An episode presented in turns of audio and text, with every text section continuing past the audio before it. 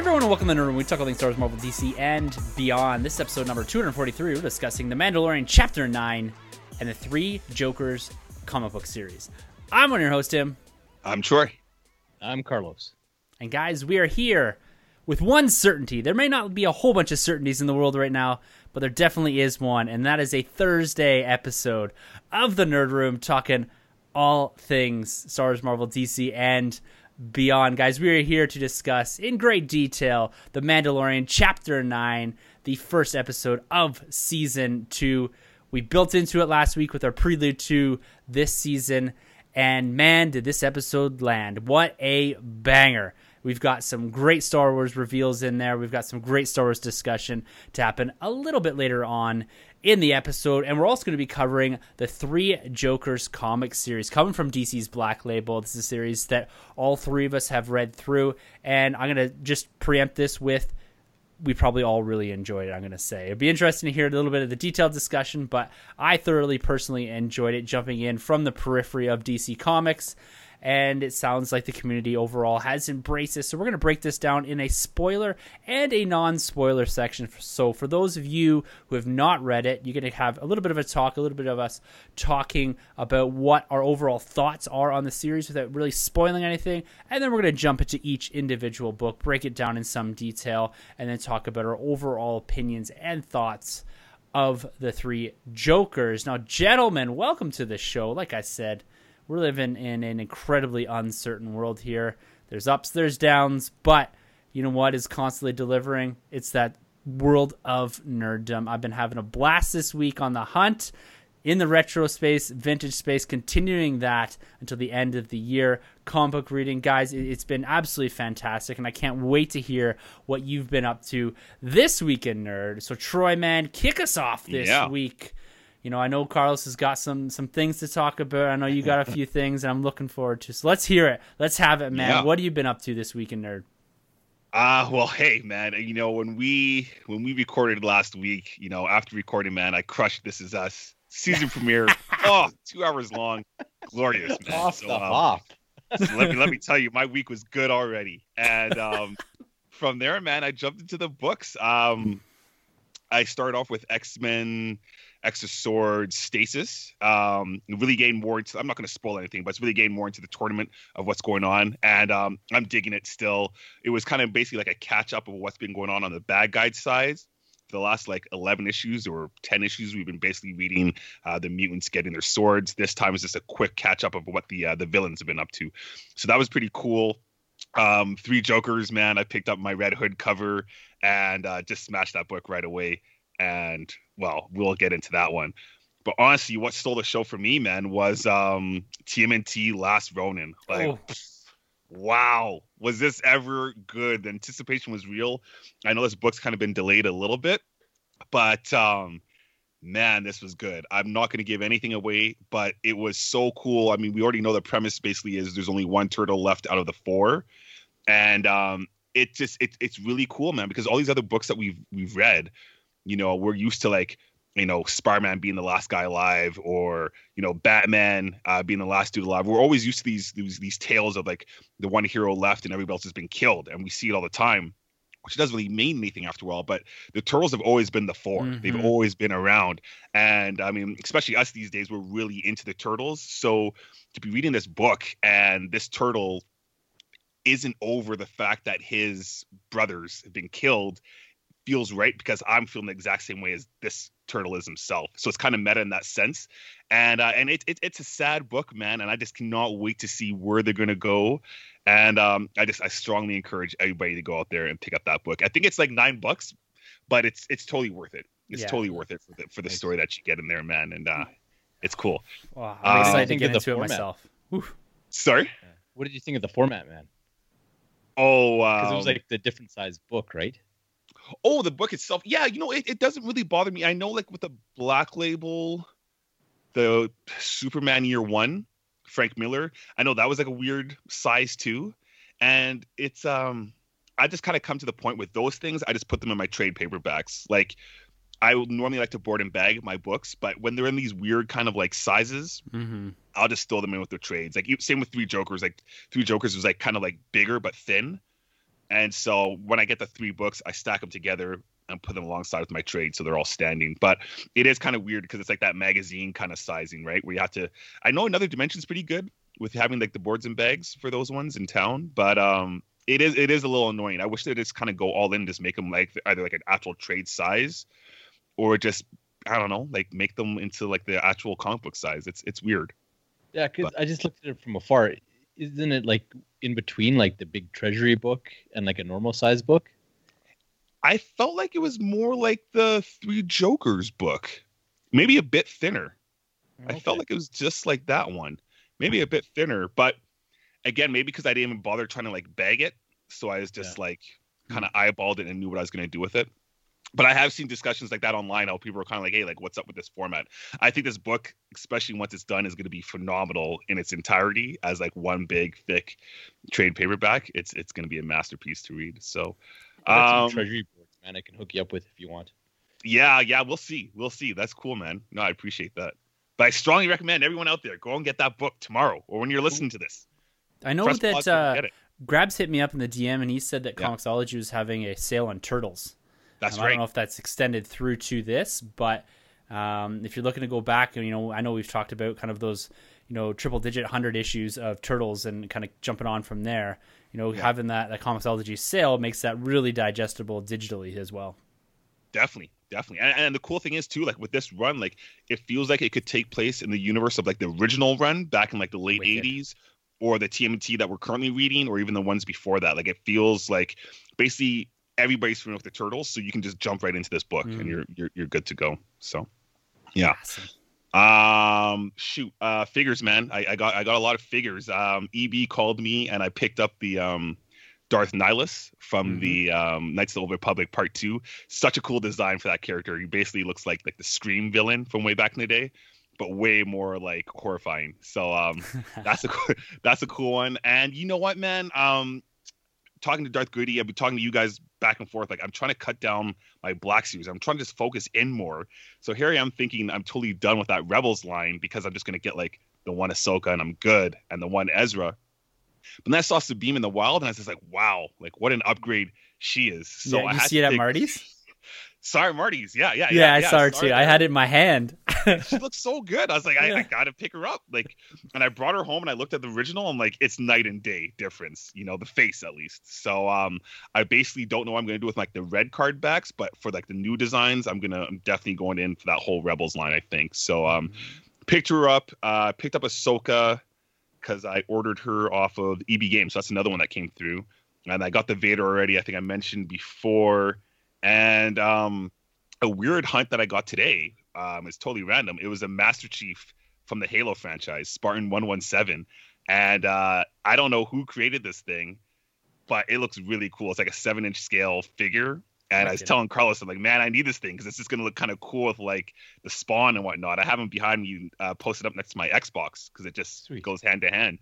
So I picked him up, and I grabbed um two clone troopers from my dude Carlos. Carlos hit me up, man. He's like, "Hey, there's two blue Captain clone troopers sitting at EB Games. They're all yours, basically." So, um, I called the person right away, and I was like, "Hey, can I put uh put put, one of the figures on hold at least, or two figures?" And the person's like, "Well, no, we don't normally do that. You can put one on hold, and if the other one's here tomorrow, it's all yours." So I was like, "Okay, cool." So I show up there grab the one figure off uh, off the rack, and then I told um, basically the sales rep like, "Hey, I got an order on hold." He's like, "Okay, man. Well, normally I don't do this, but I'll give you both of them." And in my head, I'm like, "What do you mean you don't normally do this? Like, it's, it's two figures. like, I'm not buying like a whole box set here. It's It's- just it's two clone troopers. It's you troop know? builders as well. It's exactly yeah. So this guy was giving me the whole rundown, and I'm like, man, like you you don't really need to preach to me about this whole thing. Like, I'm know not who that you guy. are? You know this is Kraven the Hunter in your store right now? I know. yeah man yeah so uh it, it was crazy it's crazy but um yeah that was that was really it. I think that capped off my week um in nerd. It's just for me man it's just the highlight i guess too is is mando which we'll get into. But it's that it's that last ronin man. I can't get that book out of my head. I told grabs it's the best book i've read coming off of saga because saga for me has been so much fun. Um but turtles i just i didn't know what to expect with it and it's, it was it was a blast dude just a blast. Man, I, I love the diversity in your week there. It's Yeah. figures, comics, everything, man. You've kind of you hit like every single like Marvel, DC, you know, the Yeah. beyond aspect of Yeah, the nerd the room, the turtles. Yeah. Absolutely love it, man. Well, Carlos, man, you've been a busy guy down in the Batcave. Yeah, man. So this week in Nerd for me, just like James Tynion's run on Batman is all about building a better Batman, my week is all about building a better Batcave. So taking some cues from our man Tim there with the uh, steampunk iron shelves, I decided to uh, start an endeavor myself. So I had to enlist my father-in-law. He's a bit of a master carpenter, and um, honestly, like no construction projects around here are ever trusted without his touch. But uh, we'll see about that touch in a second. So, um, you know, our weeks in nerd, they're always positive stories and like wonderful tales of going on the hunt. But uh, this one might not be as positive. So, but I'll share nonetheless. There's always a little bit of Schadenfreude out there. I imagine there's one or two listeners out there rage listening to us. But uh, yeah, this one's for you. So as Tim Tim is well seen in my chronicling, I've been working on these shelves like diligently sending my updates to the to the tenured master there and getting his approvals for my redesigns and everything else. So uh, the big day came on Monday, and father-in-law says, "Well, I think you're like all done with everything." And yeah, I think I'm done too. So he's like, "Yeah, let's let's put these things up." So I had it all planned out. So basically, I built these big metal iron ladders and I did these long 10 foot stained shelves and I had them all kind of stacked at an angle. And the plan was it's like, you just hold on to the three ladders, I'll slide all the big 10 footers in, and then I will come, we'll move it against the wall, and then I will separate out the shelves onto the studs that I've marked, zip in a screw, off we go, right? Bob's your uncle. so he, he's kind of good with it and and we're doing this but i don't know if he just like wasn't trusting the fact that he wasn't in the mentor role this time or what's going on but i'm putting in the last 10 foot board and he just like I, I don't know what happened but one of these ladders comes flying towards me and uh like man my i love him with all my heart but that homeboy he never did learn to mind his surroundings so this thing comes flying at me, knocks the one out of my hand, hits the hot toy shelf. No, no. All the hot toys flying except for No. Bane and and Bale Bats. Those are the only two standing there, right? Like I'm No. about to cry, man. Batpod goes down, all No. the oh. figs go down. My wife comes flying and she just looks at me and, and she said, She's like, I just want to cry for you. I was like, It's okay. Let's just let's just get this thing in place and get it tacked up and off we go. And it's funny, like right away, the first reaction from her and my daughter, they're like, Oh, well, if, if anything's broken, like Troy can fix it. Like, what? like really? That's the first thing out of your mouth? I was like, Troy coming up with anything collectibles for the hunt or needing fixing, it's like Idris Elba getting fan cast. It's just like an automatic in this house. So I was just like, Oh, let, let me just get these shelves up. Let me get everything placed, and and off we go. Right. So we get them up. They're looking cool, and uh, I, I have to run to Home Depot to buy a few last uh, last drips and drabs for the shelf there, and um, so I run out, and it's super close to my house. And I come back, and my wife has all the hot toys on a little table. All of them made it through, no problems Oh, every single one of them unscathed, every Oh. piece accounted for. Beauty. The only Oh, thing that took a bit of a knock was the bat pod. Just a bit of Gorilla Glue and a couple of elastics mm. got me sorted out, and Nice. and I didn't have to enlist the master customizer there to bail me out. don't worry. I love that. Don't worry. Troy will fix. and that, like, man, it was like the very first thing. Like, the first thing my wife said as soon as we had a minute alone, and then the very first thing my daughter said when we told her what happened is, "What Troy?" can oh man. I was like, yeah, for you guys, Troy can fix everything. It's like, hey, this super rare item I want is coming out. Uh, can you ask Troy to get it for me? I was like, yo, I- I was in this game when that guy was still in elementary school. But fine. I, I- Oh I man. see- But uh, yeah, man, like it was a tense moment there. It, it was a moment that showed my maturity because I didn't like lose it, didn't get mad at uh, at my father-in-law. But like I, like I told my wife, I was like, I don't know what was with him today, but of all the days, it's like, dude, this is the fumbly day. This is the day that you, like I said, didn't learn to mind your surroundings because he is a master carpenter, but it's just he comes down here. I don't know what it is, but ah! these just, are just uh, these are just dolls, right? yeah, kinda. Like it's, Oh, it's the man. weirdest thing.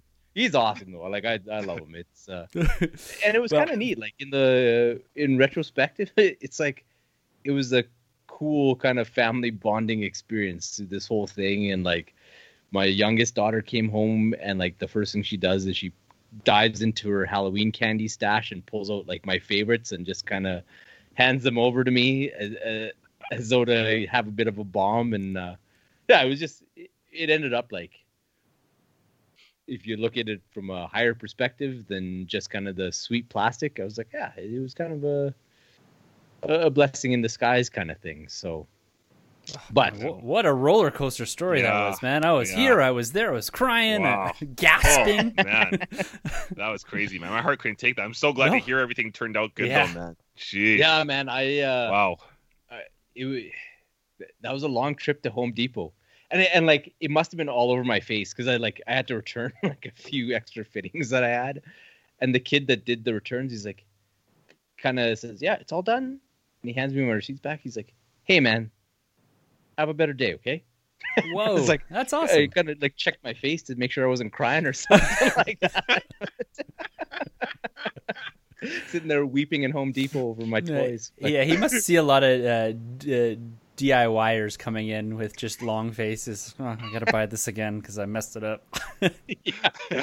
no doubt, no doubt. But you know what? I, I can't finish this in light of Idris Elba being on the mics here without telling this part of the story. So I did enlist my man Troy the boy to help me Yes. out with finding.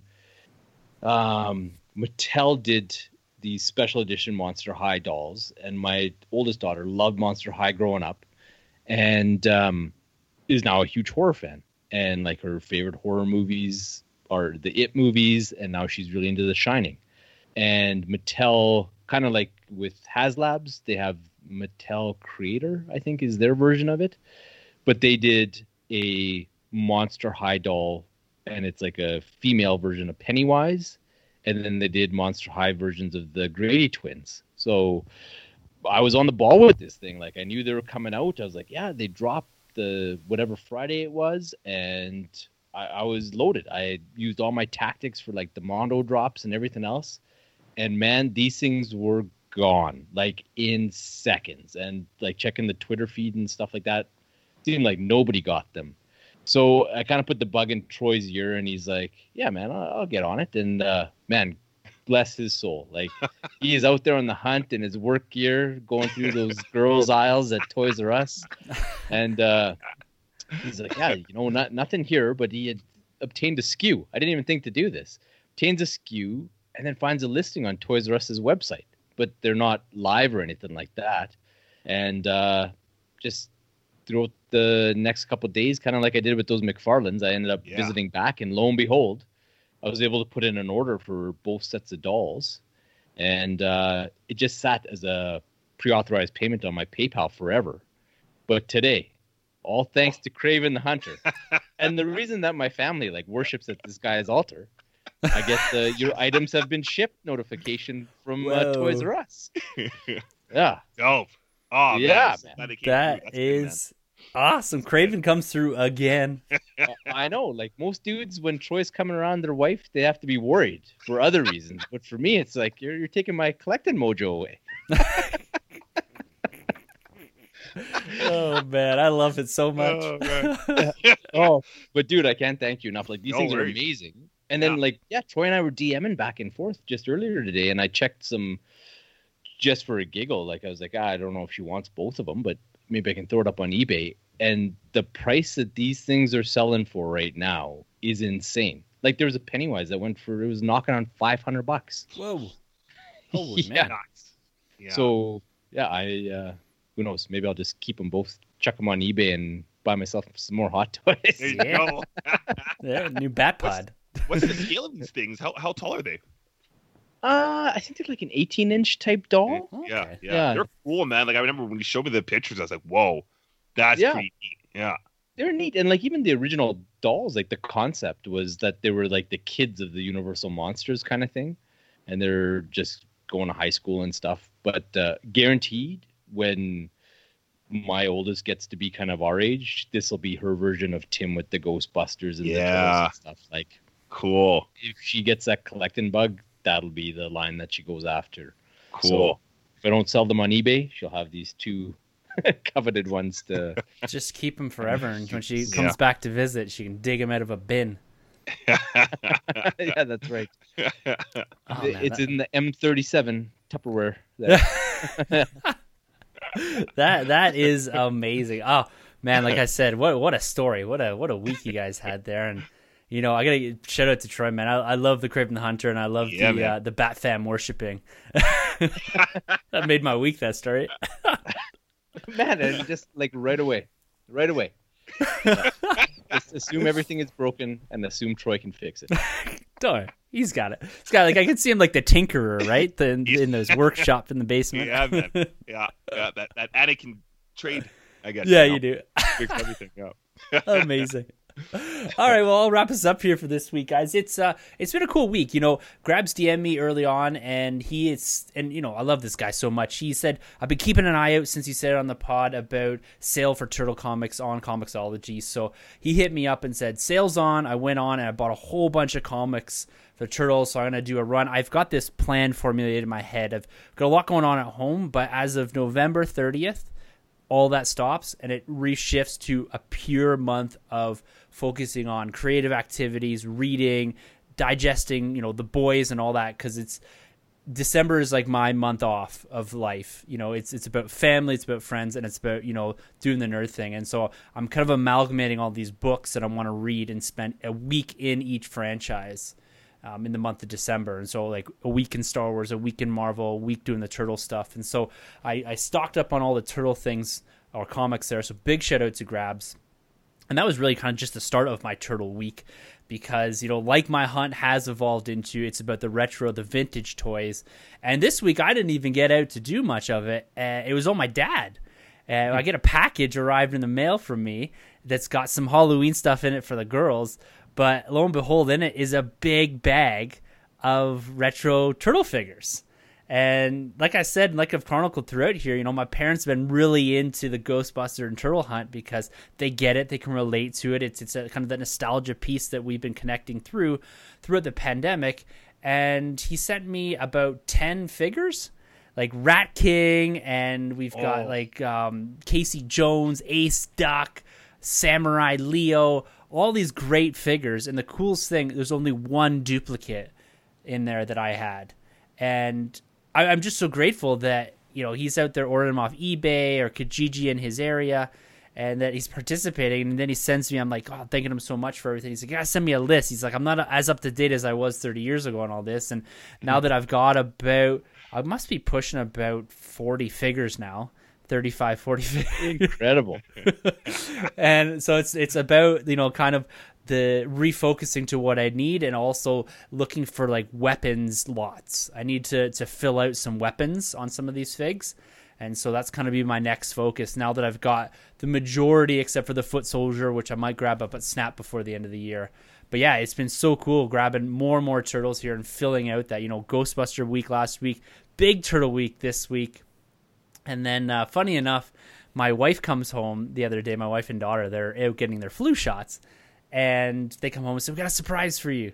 And so I'm like, "Okay, what like what do you got?" And so they they came home with like a two foot marshmallow man from Shoppers. It was meant to be What? like, yeah, it was meant to be like it's all like kind of like stuffed, so it's pretty soft. It's meant to be like a Halloween decoration, like it stands by your front door or something, and and so it comes into the house and like they show it to me and they're like, we got it for like half off. It's like twenty bucks or whatever. And I've got it down here in the nerd room. It scales really nice with the fire hall. That's And amazing. my my youngest, it's bigger than my youngest. And at first she was terrified of it. And then by the end of the night, she's in like doing running tackles on it and all this. And every time she comes in here, she goes and pulls it out from beside the fire hall and like, no, no, no, no, don't just be careful around the vintage stuff. And uh, and then I went into Shoppers too, and they had all their Funkos, their Halloween Funkos were fifty percent off, and I grabbed the 35th anniversary Slimer. Uh, it's just Oh, a nice cool. accent piece. Um, it's he's stuffing his face with hot dogs, like from the movie. And uh, so I, I like getting the Funkos now, not as major collection pieces, but as accent pieces to a broader collection. Just something sitting in there, acknowledging something kind of cool. And uh, and so it's it's been another Turtle and Ghostbuster week for me, and and I'm just loving it. And then on top of that, it was finishing off the three Jokers, which we're gonna get into here in just a minute, guys. It uh, it was all about uh, all about the Joker this week, man, and I'm I'm loving these books, and I and I can't wait to talk to him. And I got one of the Kijiji Hunt. I'm gonna talk about it next week, though. I'm gonna save it because I don't have it in hand yet. And once I get it in hand, it's another great Kijiji vintage toy find. Um, one that we have talked about, and I have talked about on here before, but I've uh, I've secured it with a cost, and I've made the guy promise he wouldn't sell it from underneath me, which has happened before. so I'm picking it up Friday. So hopefully, fingers crossed, I can get that, and I'll talk about that next week. So, again, you know, guys, the thing I love about going through our weeks in nerd, I say this almost every week, it's everyone's had kind of this great positive, you know, spin on nerddom, diversity of nerddom, and and we're all bringing it to the table here, and guys, and and you know what, I'm gonna throw it out there to the Twitter gang, to everyone out there that uh, use the hashtag we the nerd this week. I would love to hear, and we would love to hear what you guys did this week in nerd. You know, let, let's maybe start doing this a little bit more where you guys are sharing what you guys are getting. Even append it to the pinned tweet on the NerdRM Twitter feed. Just throw in your week in nerd. What did you pick up? Whether it's comics, collecting, doesn't matter. Um, what have you picked up that's kind of brought a smile to your face in the same way that we're laughing and joking here? I'd love, love to hear what you guys are picking up, and maybe we can start a little bit of a weekly trend there. Um, just picking up on uh, what everyone else is doing in nerd throughout the weeks here, especially as we go into this long winter and into the holiday season here, guys.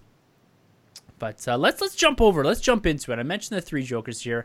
Uh, I know Carlos, you mentioned it last week. You you got through the book kind of day of, and Troy and I picked it up later on the week. Let, let's talk about this, guys. You know, comic book review here. We're going to start off with a spoiler-free discussion on it for those that haven't read it. We're going to talk about our high-level thoughts and and more or less pitch and sell the idea or concept of this three-issue mini series coming from DC's Black Label. Now, correct me if I'm wrong. The the imprint intends to be kind of a somewhat of a standalone for mature audiences, correct? Yeah, it is definitely meant to be a, a bit of a, an access point for folks like you that Yeah. aren't necessarily collecting the mainline books, but at the same time, with things like uh, Last Knight on Earth, they can draw off the things that have happened in the main titles Mhm. if they want to, or previous events, or sometimes they don't, kind of thing. So, Yeah. um, more Yeah. often than not, they're standalone, but Yeah, Yeah.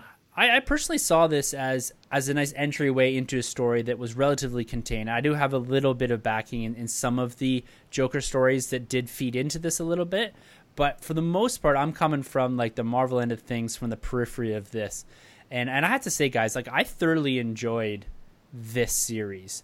It kind of doesn't waste any time getting into the bulk of the story, the meat of the story here, and we're we'll get into it in the detail section, but it kind of serves as somewhat of an origin story, or at least a story of origin in the Joker. But I also found it to be a great Jason Todd and Barbara Gordon story. To be honest with you, it really explored a lot them. Like Batman's there, but I find that th- there's a lot more focus on Barbara Gordon and Jason Todd in this than it is the Batman. Like the Batman does have a piece to play towards the end of the series, but having more exposure to those two other characters. I found that very like enlightening for me as someone that doesn't dive too deep into the DC side of things, and I really enjoyed that aspect of it. And overall, for me, I would highly recommend, no matter if you're a pure Marvel reader or Image whatever, to jump into this. Like you can probably like it's about this. You'd be into about I think about twenty or so bucks to pick this up, maybe a little bit more very much worth it. These are like the prestige format. The art is brilliant, and this comes from you from Geoff Johns, Josh, J- Jason Fabok, and Brett uh, Brad Anderson. The art unreal in this thing, and the story is crisp and I would say book two is probably my favorite. Um, and we'll get into the reasons why.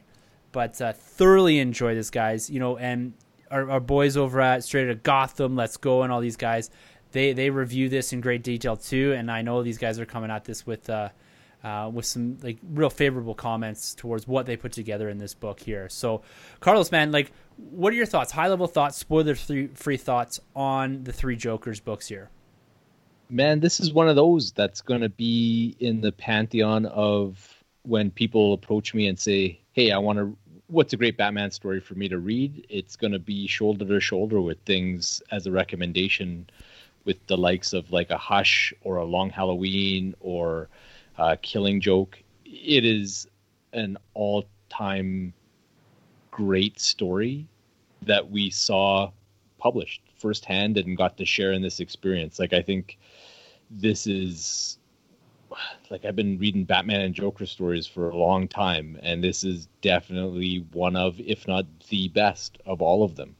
And like, man, that third issue, there was a few times that I stopped, and I'm like, I'm not like emotional guy, but there was a few times with like them really hammering what Batman is all about, mm-hmm. and those beautiful core character traits with him uh, that often get forgotten. And uh, man, Geoff Johns did an amazing job capturing this. And like you said, Jason Fabok's art is Ooh. out of this world. Like there, there is not a panel that is wasted. Every single panel of this book has immense detail and a ton of emotion and is wonderful to look at and yeah like it's one of those rare comic books where you could read the whole thing and start back in page one and go through it all over again in the same sitting. It's yeah, like you said, I can't recommend this one enough. It it is great. Yeah. It is great and accessible to anybody.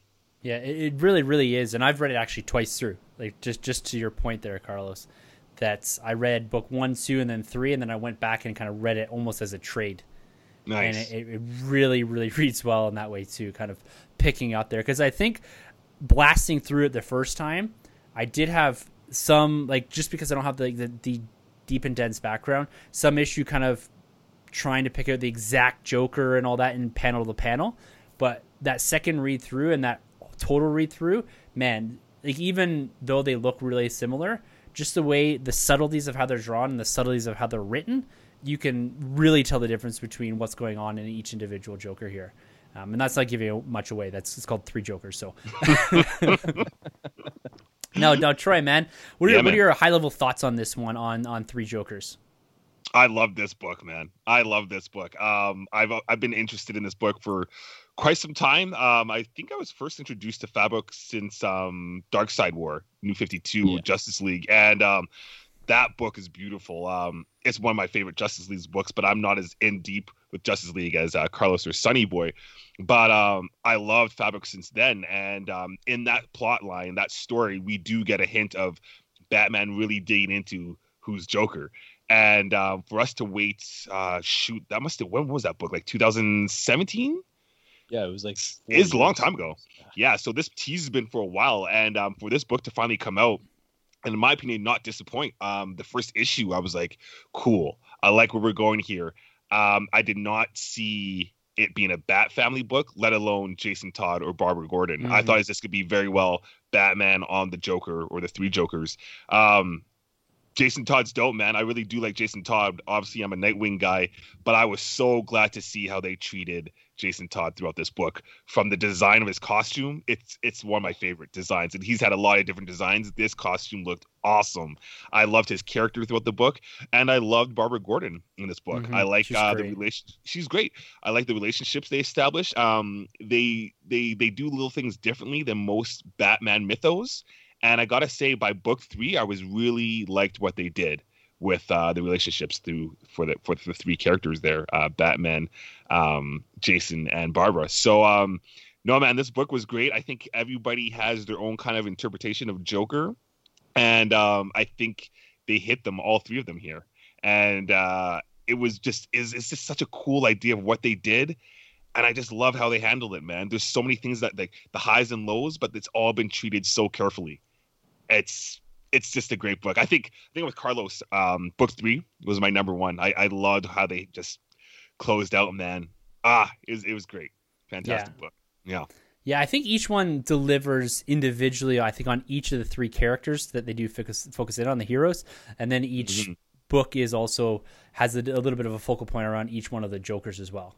Yeah, uh, which is which Definitely. is really really cool. Definitely. So there you go, guys. That's a spoiler free discussion. That is three recommends coming off here for three jokers, and guys, it's an it's a it's a good read. It's something you can pick up and consume the whole thing in one sitting, no problem. All three books are out right now, so make sure to go get on that and then come back here because we're going to be doing a spoiler review or spoiler discussion of Three Jokers jumping into right now. So you've been warned if you haven't read it and you don't want it spoiled, we're about to move into the spoiler discussion right now.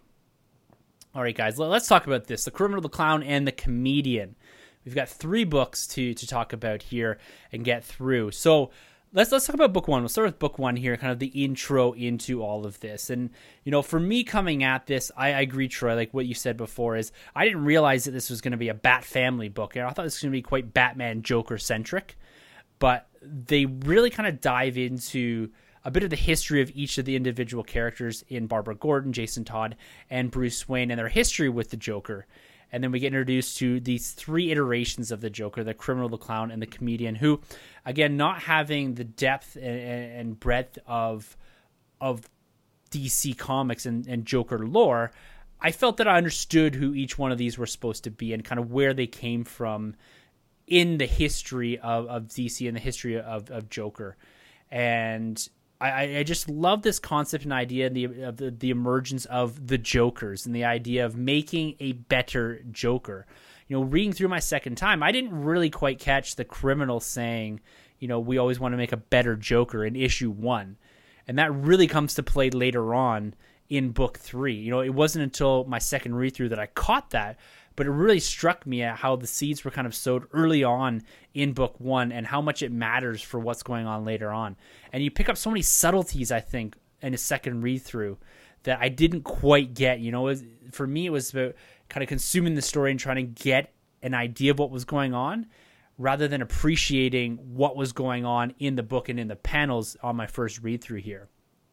So, so Carlos, let's let's pick up some points here from from book one that you felt were highlights, and then we can jump into the story a bit more about the idea of the broken Jason Todd, and really what we get to at the end of this, because this thing really moves this story, right? They don't waste any time, you know, jumping into the deep end and getting into the meat of the story here, right? Book one isn't about introducing and and building something; it is about running with the concepts that they are really trying to pull on here with these three Jokers. Yeah, and like you said, I didn't know quite what to expect uh, going into the book, and like they certainly had planted the seed of like the concept of a three Jokers with that previous New Fifty Two event for the Darkseid War, and so I kind of expected it to be something um, more supernatural or uh, fantastical than what the book ended up being. So I just love that right away. You jump into this grounded, gritty Gotham City uh, story in which they're investigating dead bodies, kind of thing. Mm-hmm. And it's like, oh, okay, this is this is going to be a Batman Batman proper event, and it's not going to be Doctor Manhattan cause there to be three Jokers in in Gotham City. This is mm. there's something else going on.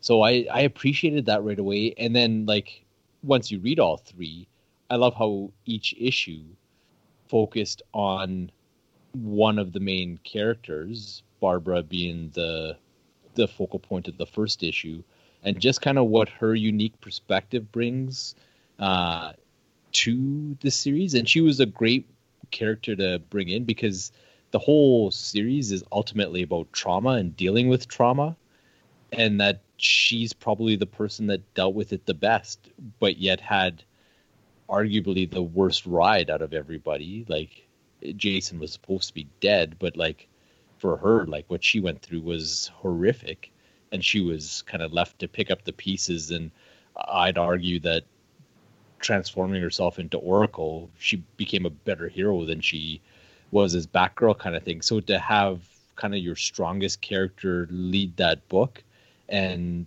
be your gateway into this mystery, I thought was a pretty inspired choice. Mm-hmm. And uh, by the end of that first issue, I was totally in love with the fact that this was going to be um, a quote unquote grounded story within Gotham because right away it made it a mystery because yeah. you knew that there wasn't going to likely be some kind of fantastical explanation as to what was happening and it wasn't going to be magic and it wasn't going to be some multiverse cosmic entity thing.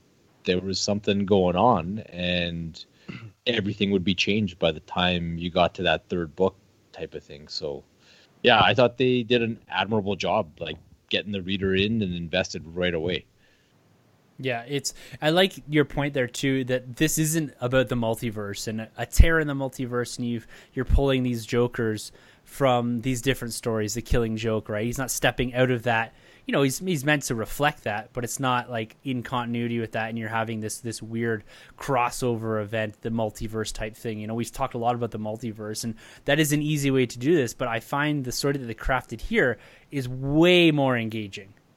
Yeah, 100% hundred percent. Because yeah, like you said, there is a very easy way to do this, mm-hmm. right? and the the sloppy version is like, yeah, this multiverse stone brought three Jokers together, and then in the third issue, Batman touches the same stone, and the mm-hmm. two other Batmans come out to help him take down the three yeah. Jokers, right? Like, yeah, that's uh, that, that was cool in the Silver Age, but uh, yeah, I'm happy we got something a lot more refined with this yeah, for sure. And using, like you said, Barbara Gordon as the anchor. Like I find, yeah, she does get oh, quite a bit of focus in book one, but she's the anchor through the series. Like more yeah. so than Jason Todd, and more so than even Batman. Right? Um, they each go through, like you said, dealing with that trauma, but she seems to be the one that constantly is pulling them down and grounding them. And and I really like Barbara Gordon. To me, is one of the standouts in this book.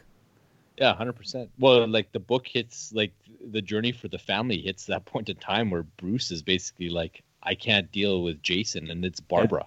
Yeah. yeah. That kind of holds him in check and keeps everybody moving towards the end goal, kind of thing. Yeah. Like, I think it'd be fair to say that the Bat family doesn't win save the day without her being that anchor. Yeah, hundred percent, hundred percent agree. What about you, Troy? Man, book yeah. one here, we get a great introduction to you know what's going on in Gotham. We've got this this concept of, of Jason Todd in the Red Hood. You love, you said you love the yeah. the outfit that he's in here, and then we get to kind of the end of the book where we do see the death of the clown, um, yeah. which has major implications for for what comes next. But but what are your thoughts here on on book one of the Three Joker? No, book one was cool. Um, so book one i like at least i believe it's this one because i was reading also joker war at the same time so there's a lot of joker going on. But um i believe in this book too it opens up with like batman's i think batman's different battles and his scars. Is yes. that correct in this yeah. one? Yeah. and i loved loved that whole thing. I thought that was from there i was like boom i'm in. And um that that was fantastic for me. Um what i really dig about this book is it feels like a sequel to um under the red hood like you you could you could read that book or, or watch the animated movie and then you could go into this and you would you would kind of get that idea that maybe Batman hasn't seen Jason since they last encountered each other um over that one Joker right like I I just I love that I love how like it's very focused on the three of them there's no Nightwing, which I'm sure he obviously exists in this universe, but it's really a Jason, a Barbara, like you guys mentioned in a Batman story. So that was really working for me. Um, you mentioned the clown, and uh, I like that that build up, that that heat, because you can feel it um, all through this time, right? Like Jason was killed by at least one of these jokers at one point. So for him to finally have it and just lose it, it felt very real. It felt very earned. Whether you're reading Jason today or Jason then, it just felt like that makes a lot of sense.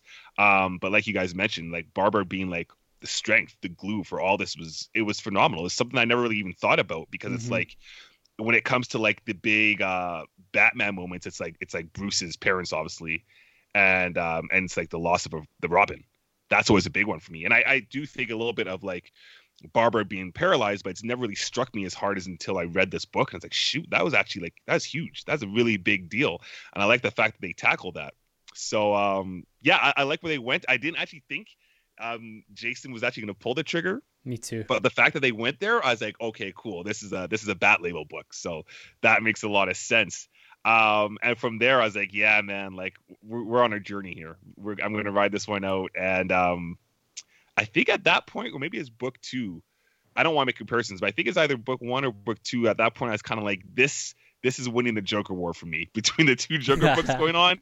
This is this is the Joker book that I'm I'm down with right now at the time. Yeah. yeah. What it's so cool about this this idea of the death of the clown there and what Jason Todd does. I love how it bookends what we see and what we're going to talk about in book three with Batman, right? Mm-hmm. And the depth and the like you just talked about the core values that Batman holds and the inability to go that far, even with someone that basically they talk about the person that sent Gotham into hell. And, right. And his inability to do what just happened in, in book one here, right? To step yeah. over that line. Yeah. And I love how book one and book three really bookend that whole thread that they pull through there and the difference between Jason and Batman. And and you're right too about Barbara Gordon here. Like one of the most touching moments, I think it was in the end of book two or book three, where Jason is in Barbara's apartment and he's looking mm-hmm. through her books. Yes. And right, and it's dealing with trauma. And he says, "Well, this is a would be a it sounds like a, a, a helpful book." And she says, "Yeah, it's been really helpful." So, yeah. like, there's those very quiet moments in this. You know, it's it's a hell of a ride, but there's also those very subtle and quiet moments that that we get to experience with those characters and then you got all this crazy chaos going around them. And and I, I, really love those touches there and appreciate it much more once you've read the whole story right? Once you get the whole concept of what they're driving towards here it uh, it is it's just wonderfully executed. Yeah. Now we head into book two here. And again if i've skipped over anything guys feel free to jump in or, or bring it into the conversation here. But we go into book two here and enter joe chill you know, the character that's referred to later is the one that that you know pushed Gotham into hell.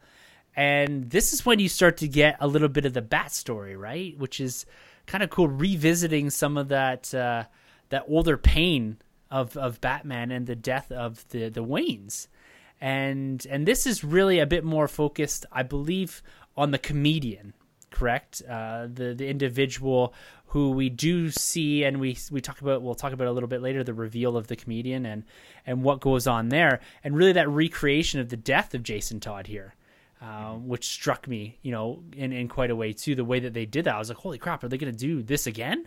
Mm. Um, that's how intense this was in these few panels here.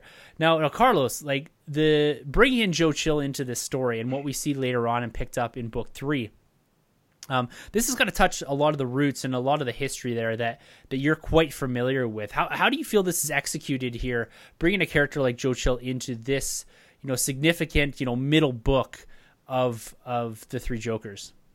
Well, like my first reaction was kind of like, why are they doing this? Because they have so little time to play with the characters, mm-hmm. and it's like book one progressed really far but you didn't feel like like I, I remember finishing book two thinking like how is this going to be done in one more issue? Like how are they going to wrap this up? And so when they added that layer of joe chill into there i was like well what are they playing at? But man did it ever pay off in spades? Like i don't want to kind of jump the gun but like yeah that that was some pretty special stuff that johns did with that. But uh, to go back to your point about them e- echoing death in the family like I was anxious reading me too those panels in that swimming pool where it's just like I was terrified for Jason, and especially now because there's not one, but there's like the two of them there.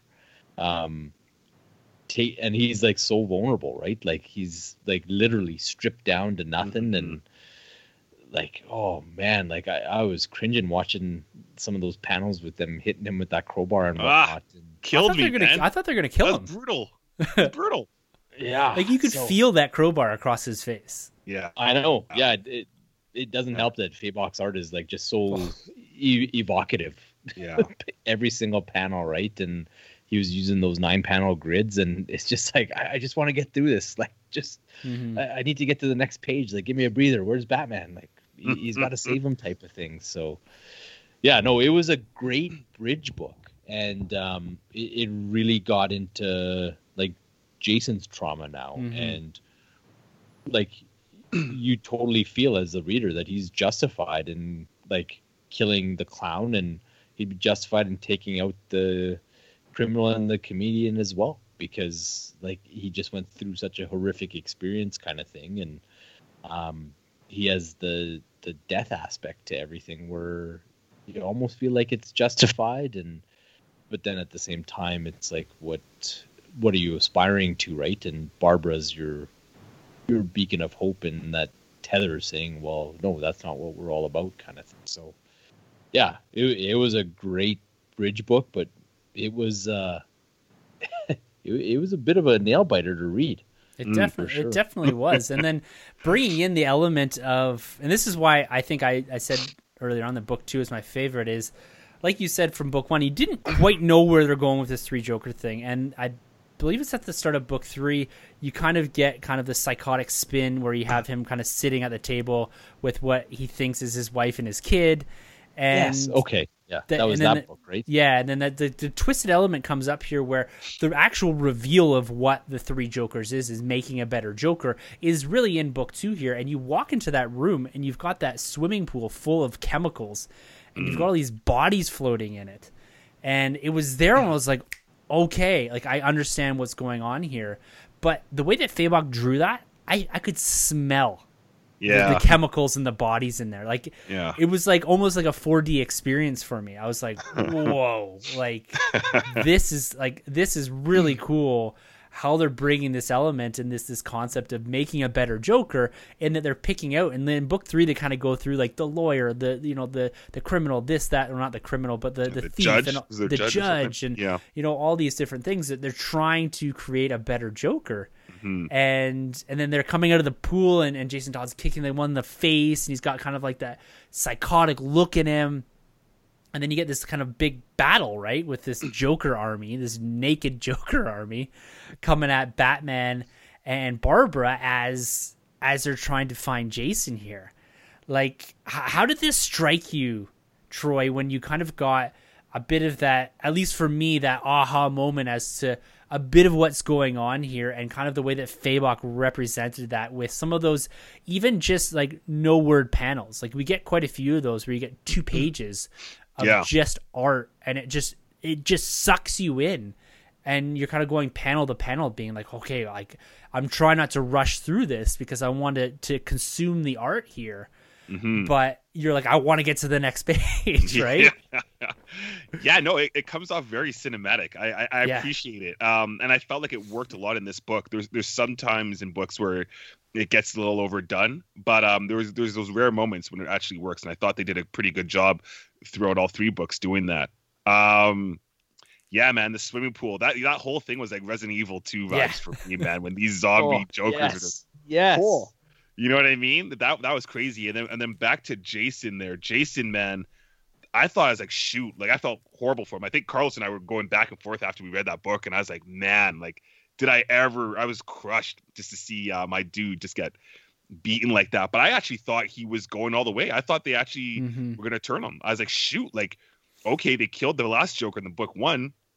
Maybe Jason's the third Joker. Like that's the three Jokers. It's like that's that's crazy because it's the clown, right? In book one, when the clown's like he says something to Jason where it's like, um, you call yourself the Red Hood, like you wanted to be me the whole time. I'm paraphrasing, but there's some kind of inklings that maybe Jason all along has been a Joker himself, or at least wanting to be a Joker the whole time. And um, I was like, shoot, did they, they actually say that back in like the Death in the Family book? Like, are those lines in there? I couldn't find it, but I mean, it's cool because it's just like it's a Black Label book, so it doesn't have to be concrete and stone. Um, you you get the idea of what they're going for. So I was like, okay, book two, this is where they're going. Like, Jason's going to be the third one, and um, eventually we get the two Jokers being like, no, like he's he's not smart enough. He doesn't have Yeah. the wits.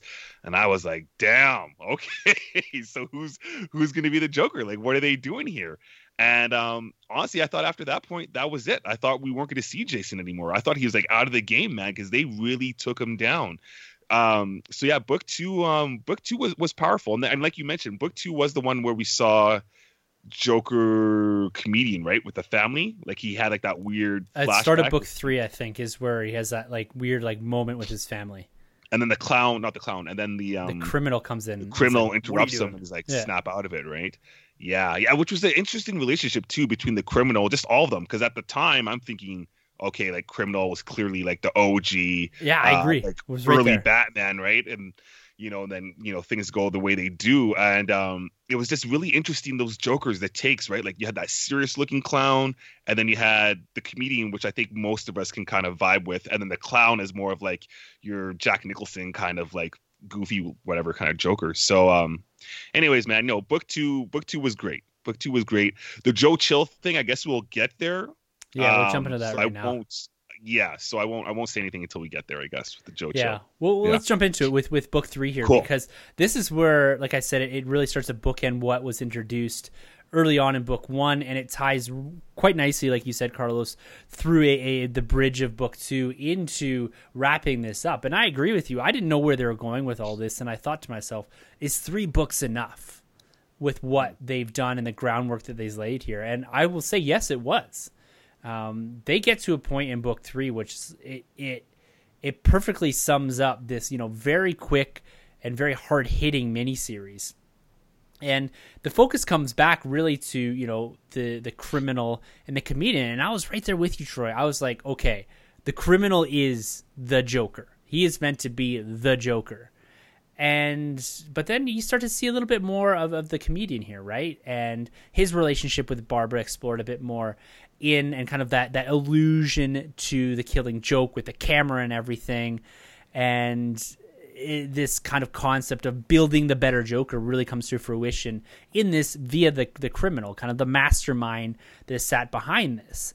But then we also get the Joe Chill thing here, and I'm gonna I'm gonna actually leave this to Carlos to kind of walk us through a little bit here because someone that has had the history of reading Batman and really walking through this and, and this being a significant moment because I think like you said it really does represent the core of it as to what they do with Joe Chill here. And I love and we'll talk about this maybe and you can uh, allude to this this idea of of healing the Batman for the purpose of being kind of that that ultimate pain for him.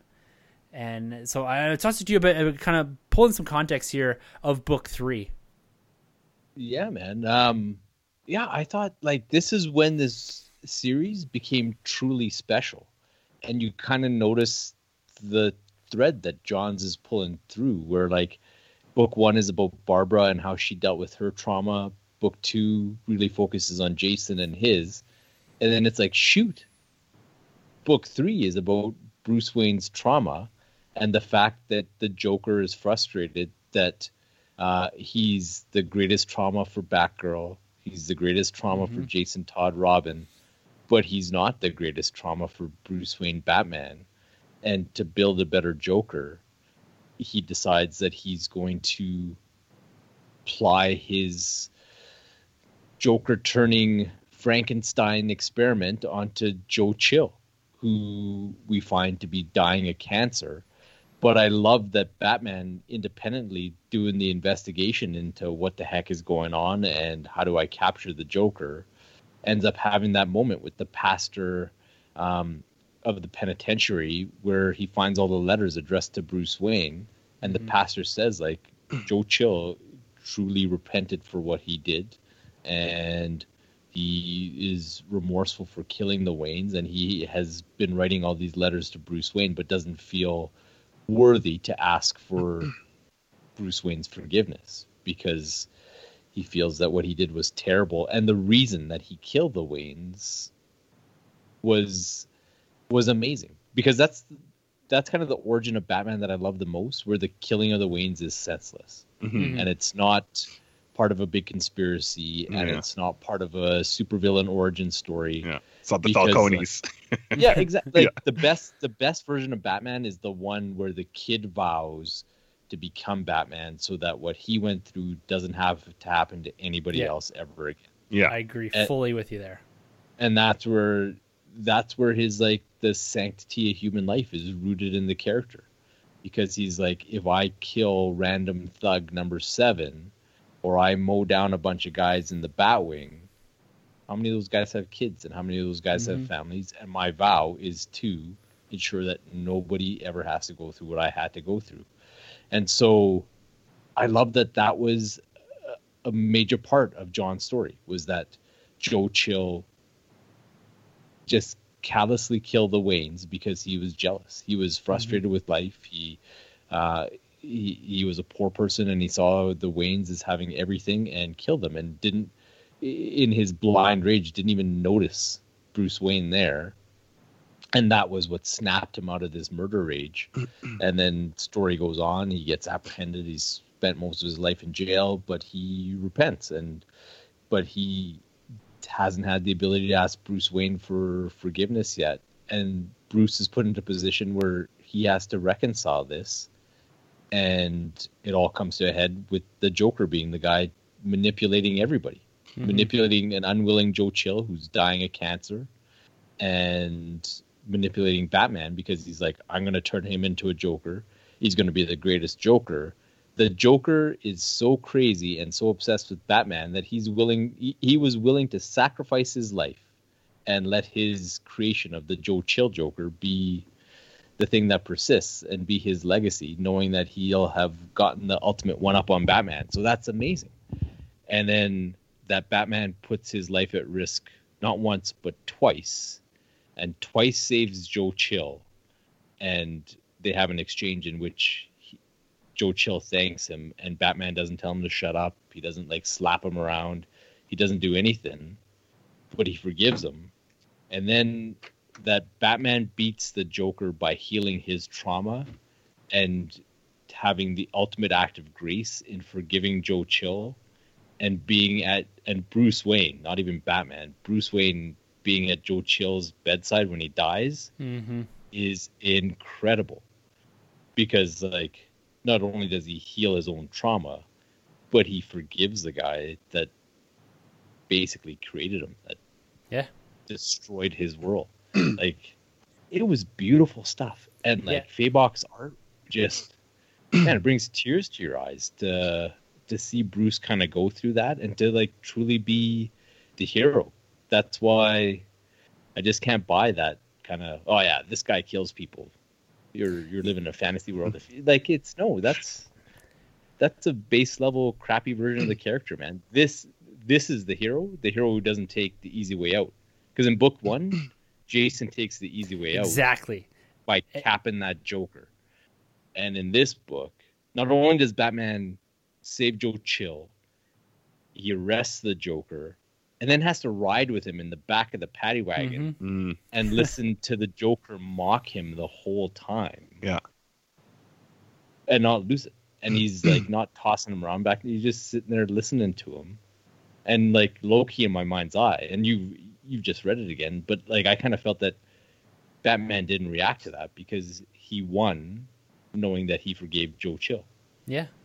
Well, it's, it, it's such a nice conclusion to this story too and and much to your point about the core of the character is that he he saves Joe Chill right? Several yeah. times. And there's moments throughout each book where Jason Todd I think can't remember if it's in book 2 or 3 says like you couldn't do it. You couldn't kill the Joker. I did. And I, I love that, that that it holds true to that that true Batman, and I agree with you. The origin, that origin of Joe Chill, the origin of Batman through the death of the Waynes, this is my favorite version of that. That it's nothing more than you know a ma- man down his luck killing out of pure jealousy and then running through this and the idea that this has you know been about healing batman i think is really cool you know like you said Troy, you start off with him and you actually you see his physical wounds in the first couple panels mm-hmm. and then you see that major emotional wound in batman healed by book three yeah. Like it's such a cool juxtaposition of what you're seeing in Bruce Wayne on the exterior to Bruce Wayne on the interior.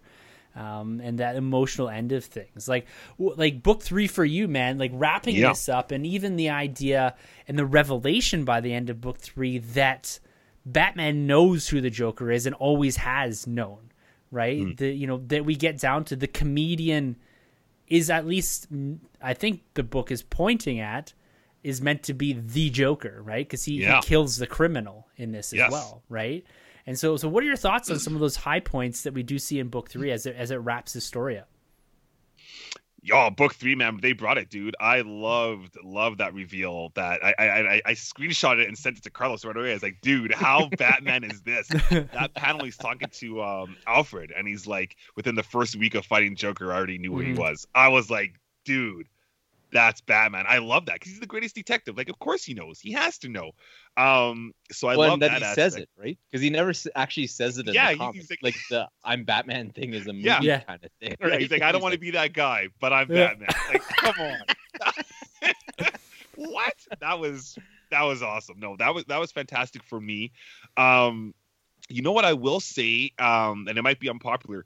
I, I like everything they did in this book, and I like what they did in this whole series, and I feel like it works in this series. For me personally, I feel like the conclusion and Batman forgiving Joe Chill for me doesn't work if this is like main like current Batman. Or not even current Batman. If this is like the main I don't know what the main Earth is in like the DC terms, like six one six. But if we're talking like Greg Capullo and Tom King and Tynion's like Batman, for me it just it doesn't work if Batman forgives Joe Chill. Because if for him forgiving Joe Chill, that's like Batman almost being happy, which is like then Batman no longer has to be Batman. Much like Tom King's run, if like Batman marries Catwoman, then he's like happy, but you can't be like a happy Batman. You gotta you gotta still have that that edge, if that kind of makes any sense. Um and it's not like a problem with this book. It's just for this book, for this Elseworld, it makes a lot of sense for me there. But for me, it's like in the main Batman, I just I don't ever see him acknowledging that or forgiving Joe Chill. I could see him saving his life. I just couldn't see him forgiving him because that that's what caused him on go on this whole journey of being like the Batman. But again, like I said, it's not a problem by any means. It's just for me, it just doesn't work if we're going outside of this universe. Um, the Joe Chill thing too as well. Um, I thought it was interesting that Joker wanted to, to make him, you know, turn this guy into the next Joker. I love the whole um, reveal that we just mentioned too. That um, the comedian was like the big bad. Like essentially, the comedian could be like the Scott Snyder's Joker because we do see like that cool like melted face. I think we Yeah. see in three. We see that right. So it goes to show like all along like he was there. Like he's the one that took out Jason. He's the one that took out Barbara or Center. um, you know, uh, sent her in a wheelchair. Um, that whole thing was cool. Carlos, you mentioned the whole thing like Jason's trauma from book one and Barbara's book two, and then Batman's book three. Like that's genius. Yeah, that that to me is like it's it's it's it's unbelievable how well they handled not just Batman but Joker and Jason and Barbara. Like they they killed it. They could have very easily been like, we'll do like the main you know Batman characters that you all know. Like we'll give you the Robin, the basic Robin, say Tim, and we'll give you Nightwing. But they decide to go with like two characters I don't want to say are unknown, but characters that really don't get the shine as much as others.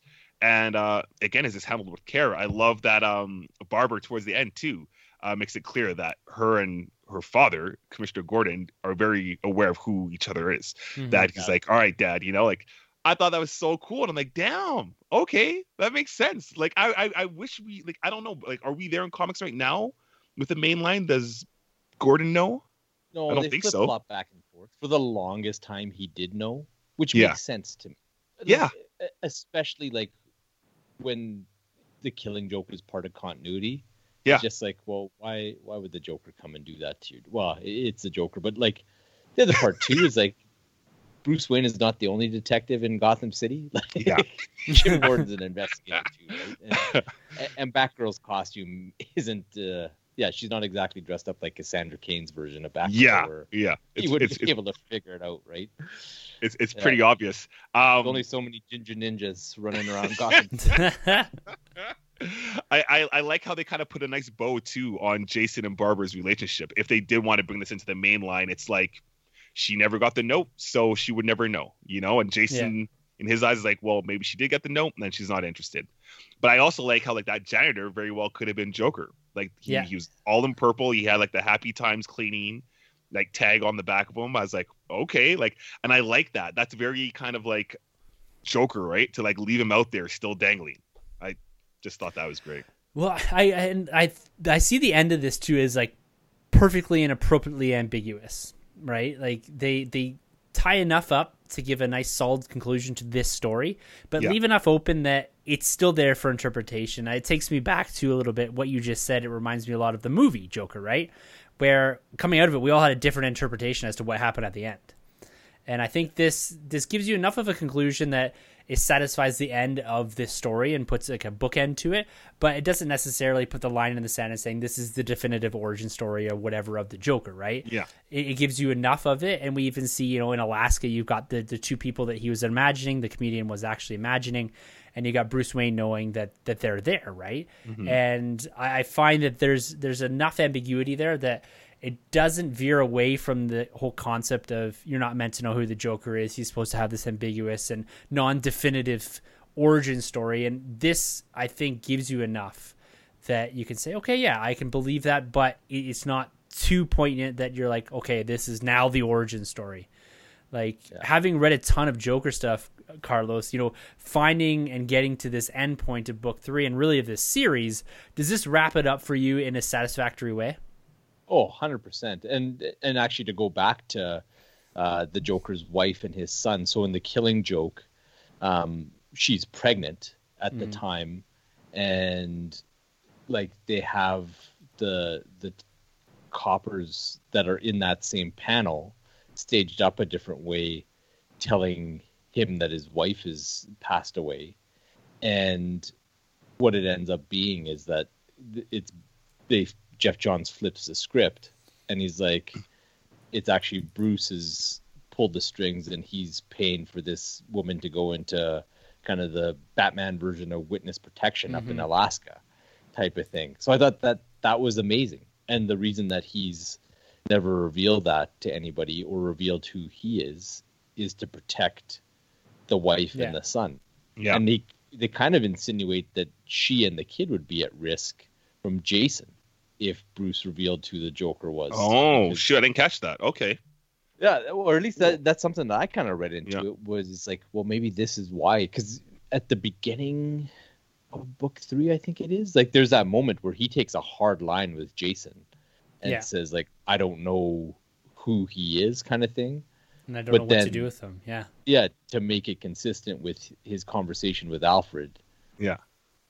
He kind of just he doesn't directly justify that interaction with Jason, but he kind of says if every if anybody knew who the Joker was, Yeah. he would basically sacrifice the wife and kid kind of thing. So what do you th- what, so, so what do you always think like um not just in this book but just in general like Batman's um lying to the team because he's always, he's always doing it right? Whether it's the Justice League whether it's the Bat family. I mean because like you mentioned right um I think Barbara and Jason both are like do you know who he is? And then Batman says if I did I'd tell you. Well he's clearly lying because he, 'cause he knows right?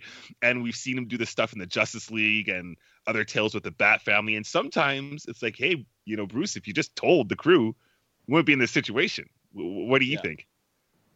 Yeah, I uh I, I think it fits with the character, right? Like Yeah. When you have kind of like the the edgier, like quote unquote like evil Batman, like I like those aspects or those stories about the character to come from um this perspective where it's like he's the smartest guy in the room but to a fault where Right.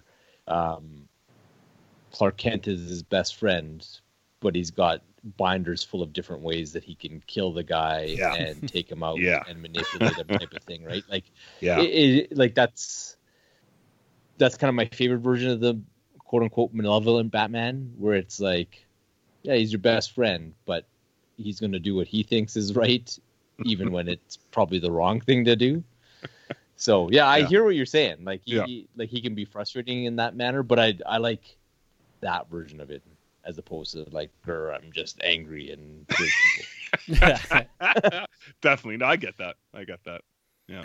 Yeah, it uh, th- this this whole thing here, guys. We're gonna wrap up this discussion, and it's just something I want to do a little bit more of is the comic book reviews of, of some of these short series that are digestible and consumable by by many people. But but overall, I think you know from this, I'd have to say that just listen to, to all the points here, and you know maybe we didn't touch on every single aspect of it, but it it is a standout eh, for me for a, a, a consistent and, and tight series based around and giving you based around the Joker, but giving you much more than that.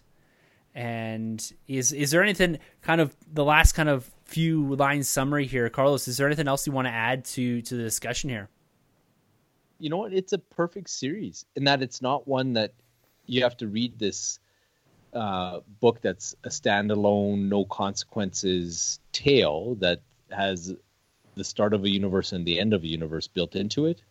Um, but at the same time, it's immediately accessible, draws from these things that are like realistically, like the certainly the death in the family story is ingrained in pop culture. Like mm-hmm. uh, everybody knows that tale, and if you don't, there's uh, 95 different ways to access it now. So, yeah, like if they can do something like just tease it as an Easter egg in in a major Hollywood movie, it tells me that it's it's something that's just known. So, yeah, I think it's masterful in that it gives people that are entrenched in the lore a ton to chew on, and it gives somebody that just walks into it off the street uh, an amazing story. And if you want a tale that is the core essence of everything fantastic about Batman and the Bat family, this is the book. Like I can't think off the top yeah. of my head a better a better story to recommend to people. So fully agree with you there. Now now Troy, last thoughts on, yeah. on the three Jokers? No, uh, echo my thoughts, man, Carlos. That's basically I thought this book was awesome. I think is is a fun read. It was an easy, quick one. Um, I mean, yeah, everybody pretty much knows the death in the family. I think it'd just be really fun to uh to revisit that book. Yeah. Red Hood and um, Killing Joke, and then treat yourself to this book, and you just get that kind of cool synergy between all those books leading up to this. I think Geoff Johns, I just handled everybody with care. I've, I've said like a thousand times, but I really do. Uh, Fabok, man, oh, come on, his art was killer. It's probably if we could give out awards, you know, for best art. He might well, it's between him and my boy that did um Joker War, um Jimenez. Oh, Jimenez for Joker. Yeah, Jimenez. Yeah, man, it's between those two who might be right now for best artist of the year. Because wow, uh, both Joker books, both Batman books. But anyways, yeah, check this one. They out. always love giving the Eisner to like those independent type comics and like just just give it to Fabok. I know it's Batman, I know it's Joker, it. but it's like that guy deserves it. Yeah, man. He, like the coolest bat suit and Red Hood suit going be- for my it's, money. It's, it's, it's the best Red Hood suit I've seen ever. I like just take that right away and put it in the mainline comics. Like, come on. Love it. Because the one he has right now is horrible. yes, it is terrible. well, there it is, guys. There's the review of, of Joker War and or Joker War. Geez, three Jokers. Got me thinking Joker War now. but uh, Which we're gonna shift. Fo- pretty cool. Yeah. Maybe we'll talk about that here in the not too distant future. Maybe I'll jump into that one too.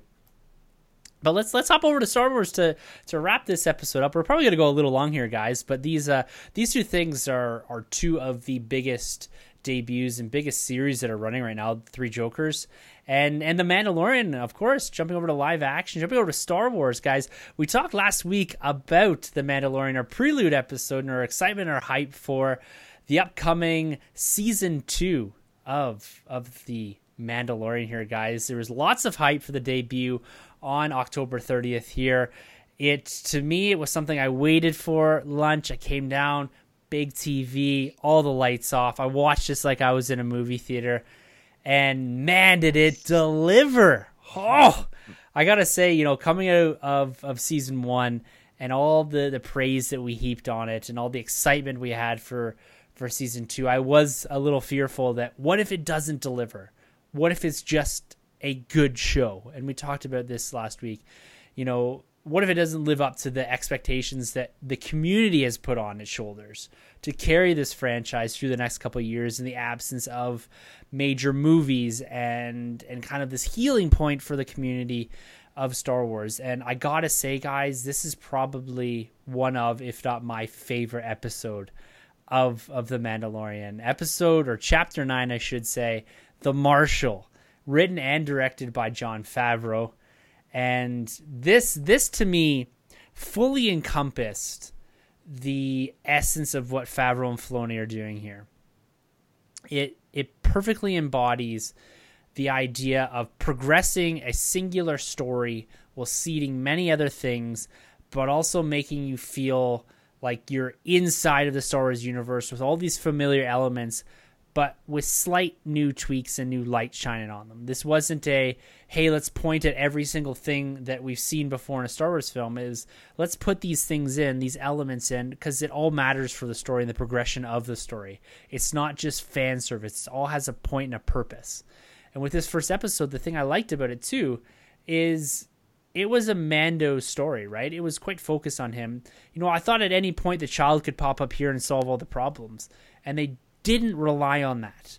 You know, we've seen that, I don't think in a detrimental way, but we've seen that in the past with a relatively similar arc um, in, in, in season one, and the child was able to solve the problem there. But they didn't leverage that here, which I like that they liked. They let this episode play out. And then for the first time in a major way, we see a small character pulled from the books into live action and make a serious impact on this.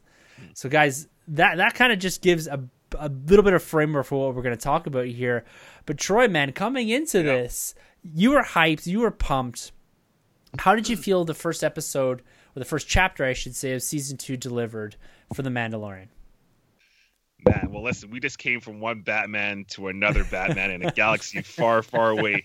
Carlos, man, you must be there with Favreau writing this one. This one, this one was like uh, it might be my favorite Mando episode ever. Yeah, like I'm telling yeah. you, man, Fabs is yeah. a listener.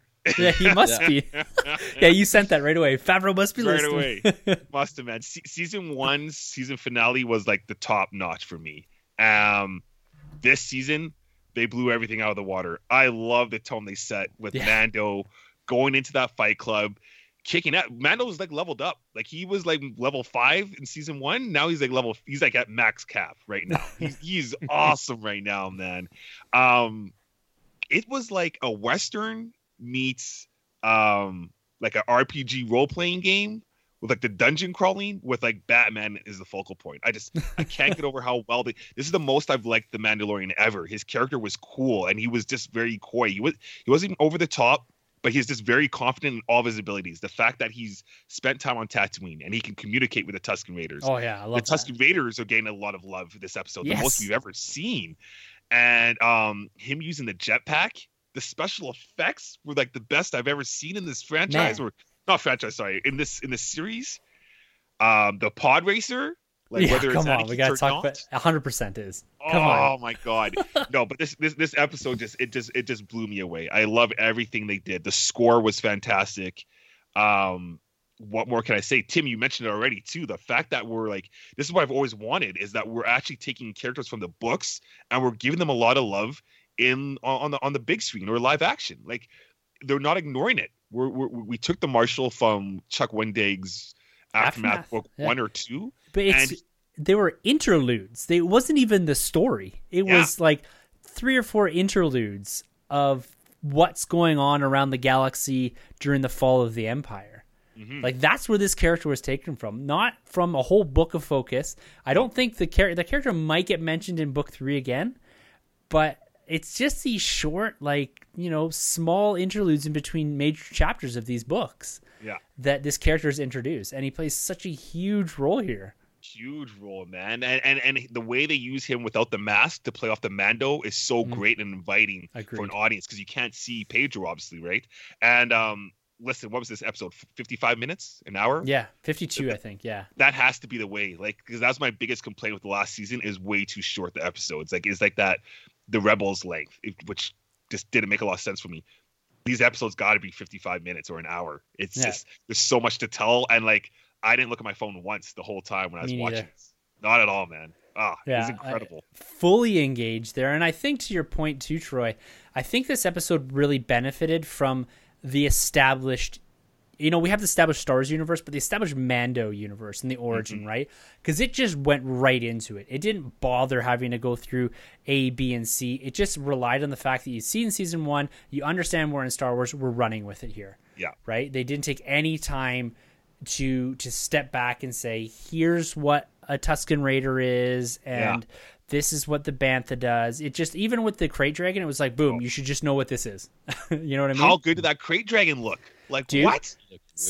The CG, like you said on this, was, and this is what we had talked about last week too, is that this thing's going to look better, and it looks. Yeah Like with the lights off and the big screen TV in the basement here, Mm. you'd swear you were watching it on a, like a, a hundred million dollar movie, Oh, two hundred million dollar movie. Like it was, Yeah. it was better than some of the CG we've seen in some of the recent Star Wars stuff. yeah. Like unbelievable. Now, Carlos, let, us bring your the, your perspective into the conversation here. You know, you had a pretty cool experience from what you told us in the DM with episode or chapter nine here of The Mandalorian. yeah, like it was an early start for my workday, and uh, I'm just working away, and I hear some rustling, and my daughter had a full day planned, but uh, she specifically woke up super early so that she could watch The Mandalorian with me before uh, she had to get on with uh, her duties for the day. So that was kind of special. Like it just screamed as to what her her level of fandom was for this show, and despite watching it before seven o'clock in the morning kind of thing um man we were all in and just entrenched and engrossed from minute one right till the end and tell me jon favreau doesn't listen to the show and i'll call you a liar because that opening sequence in the alleyway with the grapple that was ripped straight out of batman 89 man like that was unreal Perfect. i was perfect. yeah. I was just like, oh, Fabs, you're you're Yeah. making my heart sing, man. Yeah. Except he When- kills. Mando kills. Oh, I know, but that's where that's where it's fine. It's Yeah, fine. He's yeah. he's the Batman of a galaxy far, far away, not uh, not Earth Prime. But uh, yeah, man, like right off the hop, like I love the vibe that him and the the child had, where l- like they're at the ringside, and you could tell that the child has now become acclimated for how this guy goes about his business and what he needs to do to protect himself, and like just little things, like how in the middle of the fight he the uh, he kicks the closed pram away so Yeah. he can um, get in with the multiple assailants and whatnot, and uh, yeah, I just this is the Star Wars that I love when you're with the people on the street and you're kind of entrenched in their world and kind of writing a bit of head headcanon as to so these people that live out in this little outpost here, what do they what do they do day to day? And they talk about the kids going to school and um, yeah, I just I thought it was it was wonderful, man. Like beginning to end, and the scene with him meeting the marshal for the first time, and Timothy Olyphant very nonchalantly taking the helmet off, and how aghast the Mando was, Yeah, and uh, that he immediately demands the armor. And I love that Olyphant's character kind of recognized that what he was doing, that he knew that it would elicit a response from this guy from this uh, race, community, religion that would never take off their mask, and that that would be the kind of the first steps to um, this relationship that they started. I didn't quite know if he was playing the Mando and he knew that the krayt dragon would be coming through town, kind of thing, to disrupt the standoff, or not, because he makes it very clear that he knows that the Mando will take him out, no Yeah. problems, kind of thing. So, yeah, I I thought it was wicked, man, and just how rapidly they expanded Mando's world and his skill set, but it seemed very natural and of a piece with everything that they've done before. It Yeah. wasn't as though all of a sudden he was kind of Bruce Lee or whatever, but it's like, yeah, I guess it makes sense that this guy knows this language because the Mandalorians are very much into studying cultures, it seems, and kind of planted.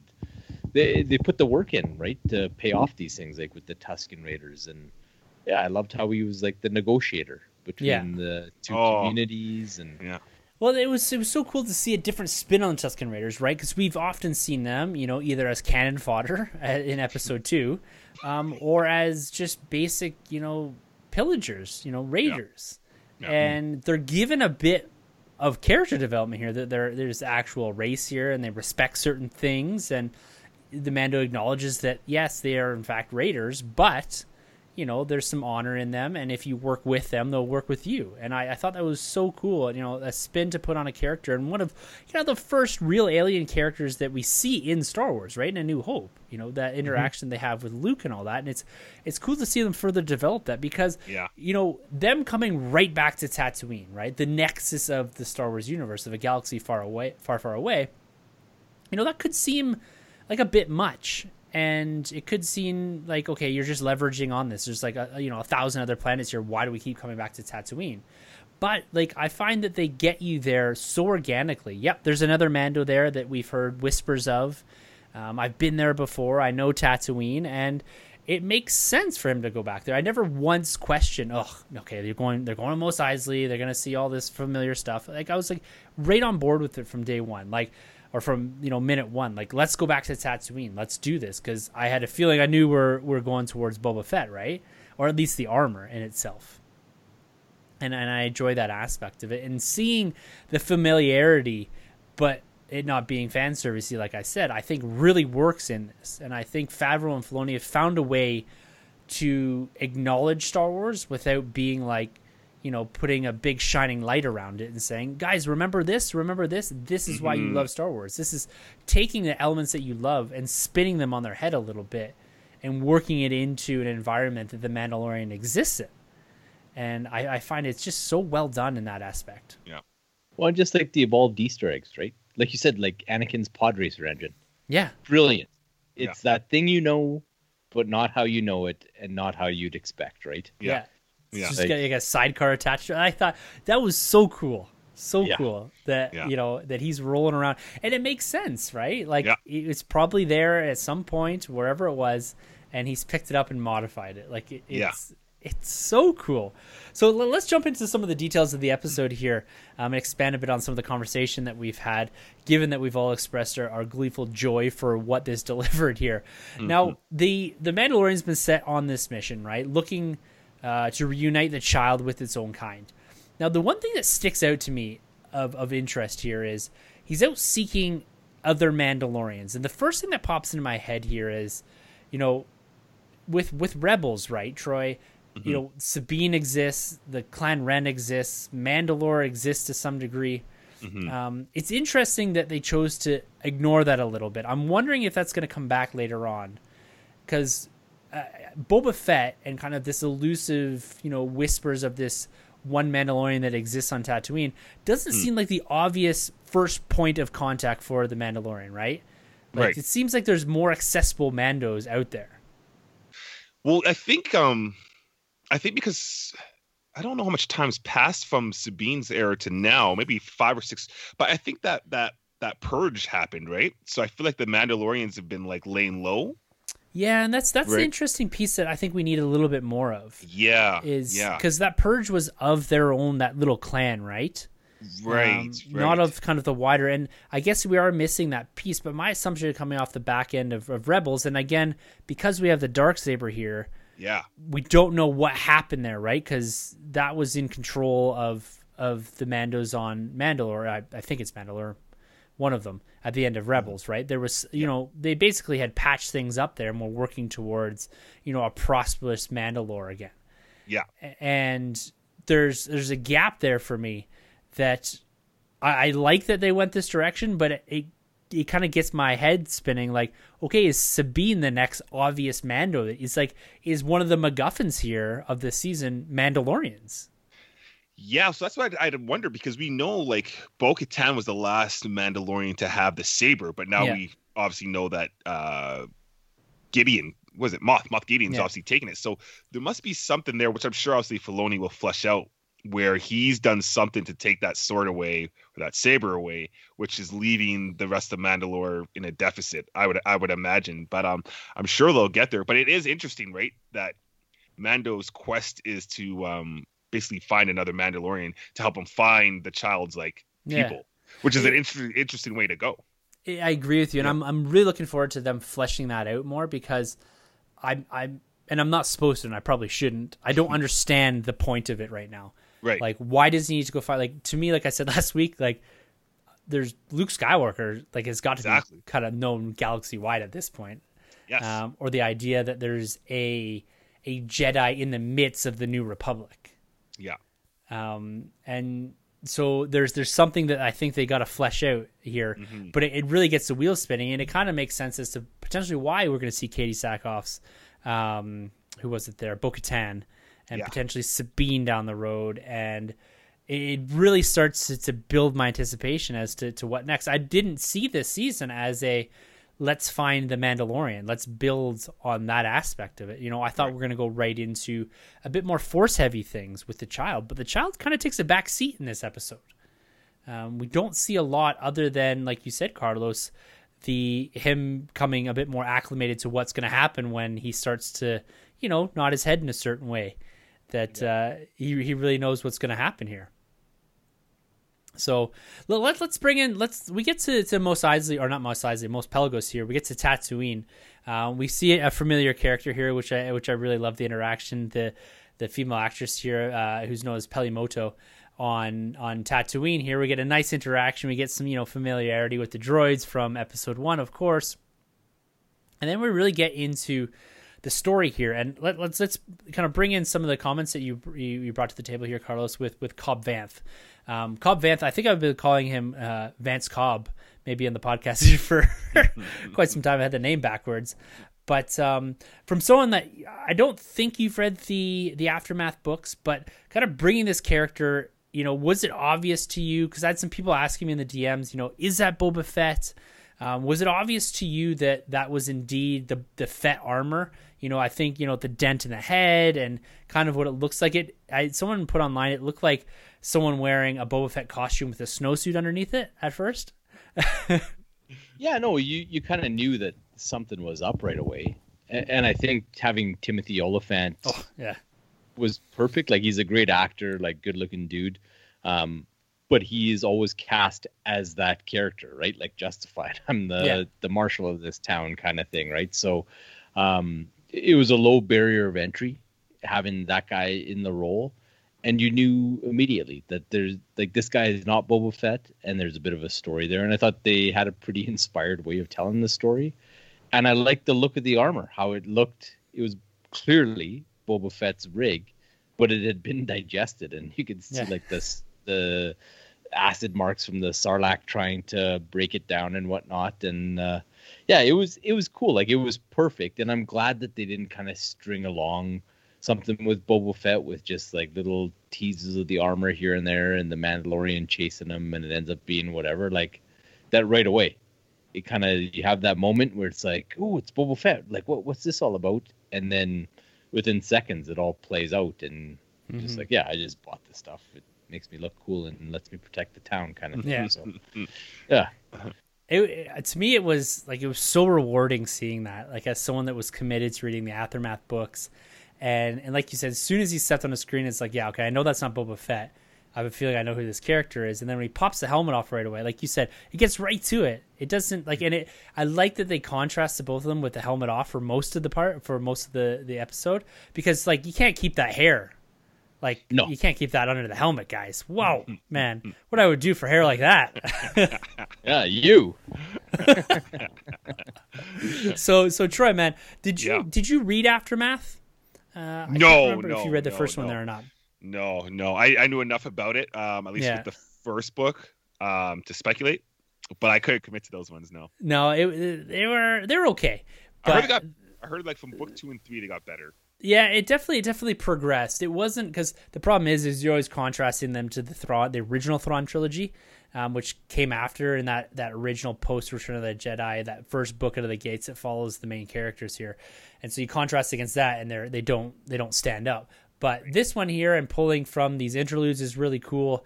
And I love that they brought this character. They tweak a little bit. The, the acquiring the armor isn't exactly the same, but it's fine. I don't, it doesn't, you know, bother me that it's not perfectly in line, maybe different perspective of telling the story or whatever. But anyways, they kind of, you know, get to the point where we, where we see the armor. But how, what are you feeling the moment when you see Fett's armor come back into the Star Wars universe? When I saw the armor itself, um, I was like, "Whoa, here we go! This is it." Because I think everybody across the board speculated from way back when we heard that he was cast in the role of, of, of Marshall, right? So I was like, okay, they're, they're doing it. They didn't waste any time. I thought the costume itself looked kind of funny, but I think it's meant to be that way. Yeah. Like it wasn't meant to look like pure Mando bounty hunter like. Um, but I love the encounter, man. This to me is like very Western like between the two of them sitting down. He casually, you know, goes after the drink, sits it down, puts the helmet down, and I was like, this is so cool. Like this yeah. is this is Star Wars, man. Yeah. There's not even a lightsaber in sight, and I'm like totally invested in these two. And um, you know, just him making a comment, you gotta do this here with the kid, and he's like, he's seen worse. I was like, man, oh, this is great. So um it was cool. And then you know with the tremor coming along, um, obviously the krayt dragon. Yeah. This is the elements I'm talking about. Like, this is so cool how it goes from like a western featuring Batman that's now turned into like an RPG quest where it's like you want to retrieve one thing, well now you got to hunt down this monster and I'll give you this. Like that's pure like video game style for me, and I I, I love that aspect. It was it was so cool. It just worked. It's it's a very simple tori- uh, storytelling method, but it just it really worked for um a season premiere. To be Yeah. honest, I loved it. Yeah. Yeah. it introduced you to all the elements you needed, plus gave you that extra piece, and it, and it kind of builds that Mandalorian lore again too, right? That he Yeah. demands the armor right away Yeah, and says like you can't wear that, and it, it really puts a question mark on, you know, maybe the eventuality of an encounter with Boba Fett proper, and what he is, because I think in established canon right now, I don't think Jango Fett was a Mandalorian, correct? He just wore the armor. Yeah, he just wore the armor. Yeah, Yeah. I don't believe he's. I don't. But the, yeah, so I'm pretty sure Jango is not. We don't know about Boba. Like, I wouldn't be surprised if they're like to retcon things now, and maybe Yeah. somewhere along the way, Boba, you know, adopted the lifestyle or kind of got in with the Mandalorian. Yeah, because you never see him really with his helmet off ever, Never. right? And, the, and Never. so there's that concept of it, and it'll be interesting to see where they progress that story. But it, it- like you said, I, I was I was like had this like shit eating grin on my face when we see the the Boba Fett, and, and then really this being Cobb Vanth, and Yeah. and then too, it's interesting you bring up the video game aspect of it too, because the the krayt dragon here, I, I'm not 100 percent familiar with this because I believe this has some history in the Knights of the Old Republic with the Pearl and all this kind of stuff, right? The video game and all that. Um, we do see a krayt dragon skeleton in Episode Four in A New Hope, kind of Yeah. as C-3PO and R2 are, are wandering there. You see the dragon, the big skeleton, right behind them yeah, on yeah. Tatooine there.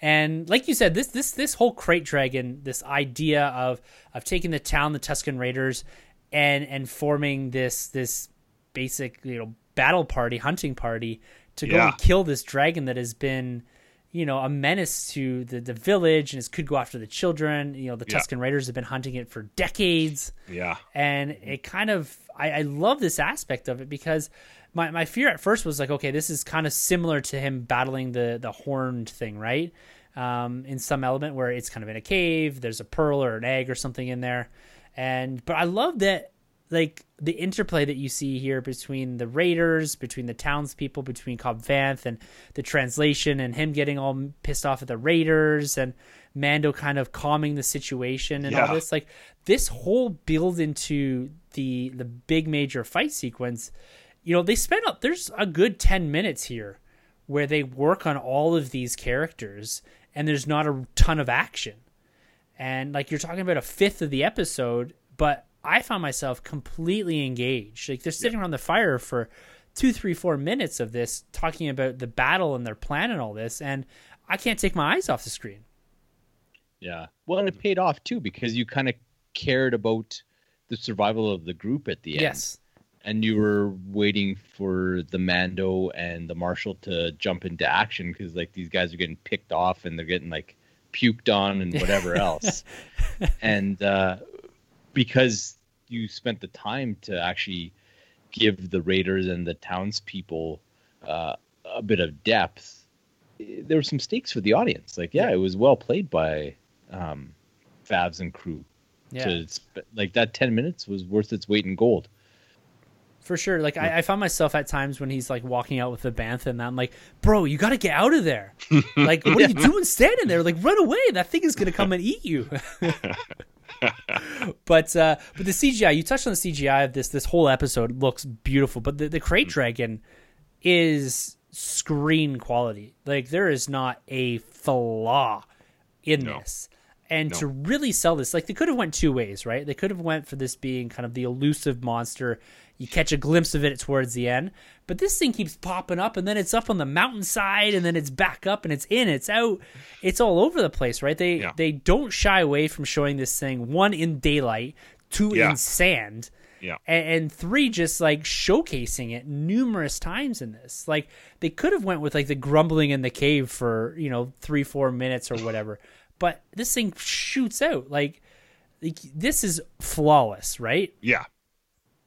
Well, yeah, I mean, just to go off that, I mean, not only just the look of the krayt dragon, when we're getting um Mando and Marshall flying up too, Oh, like instantly, just like like Iron Man, which which is another thing because you know what? When I started this episode, I didn't even check to see who was directing it, and we get that shot of Marshall um using the rocket launcher. Yeah, he like bends down and shoots it, and I was like, "Holy crap, that's Iron Man one shot!" Like that yeah, totally looks like the shot. I'm like, oh my god, it's Favreau. Like Favreau had to direct this, you know, just off that one scene, which I thought was like kind of like a cool wink. But um, no, going back, um, just seeing the krayt dragon and the action sequences between these guys flying in and out, I was like, wow, like what a what a step up from last season. And not like last season looked horrible. But you can definitely see the quality of improvement. Even Oh, yeah. them just, you know, going through the dunes on the riders. It was like this looks way better than last time we were in Tatooine. I Yeah. think episode five or four. Huge improvements. Yeah. yeah, yeah. It's it makes it that much more engaging, right? When It does. you're not kind of seeing the a bit of rough edges to stuff. Like this is just crisp. It's clean. It, it, it's brilliant here. Now, Carlos, like seeing Vance Cobb and uh, or I keep calling Cobb Vanth. I get them mixed up all the time. and, and in the Fett armor with the helmet on, scooting around with with Mando, like that was just gold. When he's like, "All right, it's time to get in the battle." Helmets on, pff, away they go. Like, come on, like Yeah. Yeah, that was cool. And like the most impressive thing was just like the close-ups of the Krayt Dragon's face, like the Yeah. detail in around its like eye and in its mouth was incredible. Like it was Jurassic Park film quality type Yeah. of thing. Um, and yeah, that you have like the little Mando and Marshall like landing on the hill and taking pot shots at it, and then jumping back off and having a plan but not really having a plan and that they kept the quality of the special effects up the entire time was really impressive. And i love the blending of the practical and uh, cg effects too. Because a lot of the stuff on the ground you could tell was like actors in costumes or um, Yeah. props and whatnot. So yeah it uh, yeah the money's probably the same but because they've paid for their little green room or whatever that thing is now they can use that same money towards making things pop i guess Yeah. Holy man, did it ever. And then like we we really get after these, you know, very exciting action sequences here. Um, the highs and, and kind of the more quiet moments. We've got the Mandalorian getting swallowed by the Krayt Dragon and doing again kind of a little bit of an Iron Man thing, right? We we saw them do this in in Avengers where it kind of gets swallowed, and blows up from the inside of this thing. Yeah. You know, the Leviathan. Yeah it was cool and i liked how they had him like use the energy weapon to get the dragon Yeah. to open its Yeah. fly out kind of thing Yeah. instead of just withstanding the the blast so yeah no Yeah. it was well done it was really well done Which was kind of neat because in a way, like that kind of answered, at least I kind of thought how Boba had a chance of surviving in the first place, right? Like I seen that shot of Mando going inside. I think you can kind of look at that and be like, okay, well, if Boba's armor was semi on the same level as Mando's, if that krayt dragon swallowed, you know, the Sarlacc, then essentially he would be able to withstand the acid in there and then hop out somehow. So Yeah.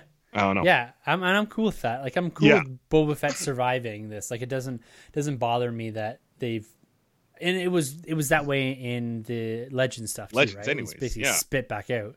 Yeah. And and and I'm cool with that. And I think one of the things I, I had a good chuckle over is when uh, Mando's almost like this is shows the progression of their relationship too here.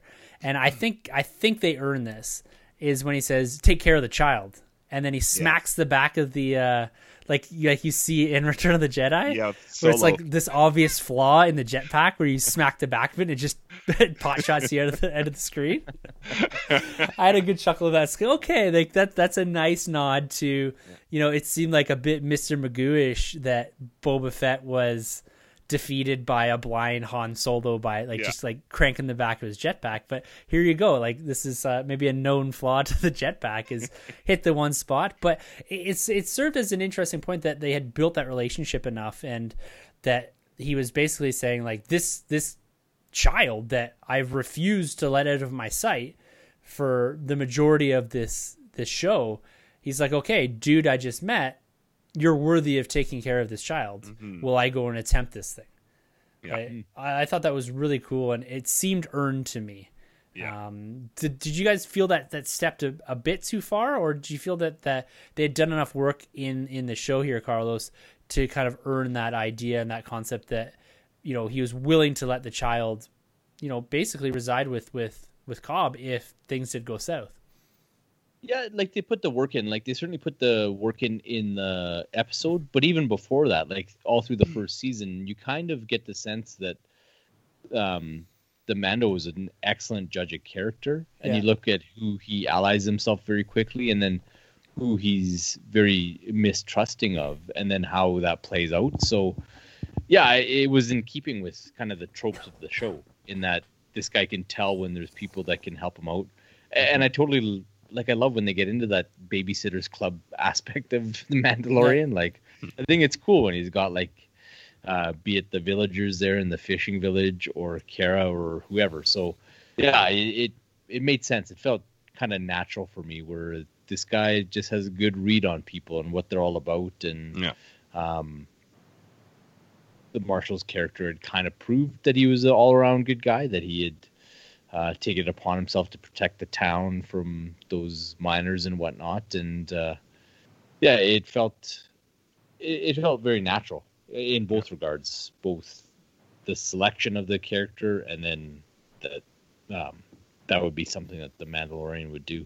Yeah, it's and the thing that I I like about it too is like you like you said, it feels natural. Like it, it just it works for me. I, I don't find myself having to make any leaps with this.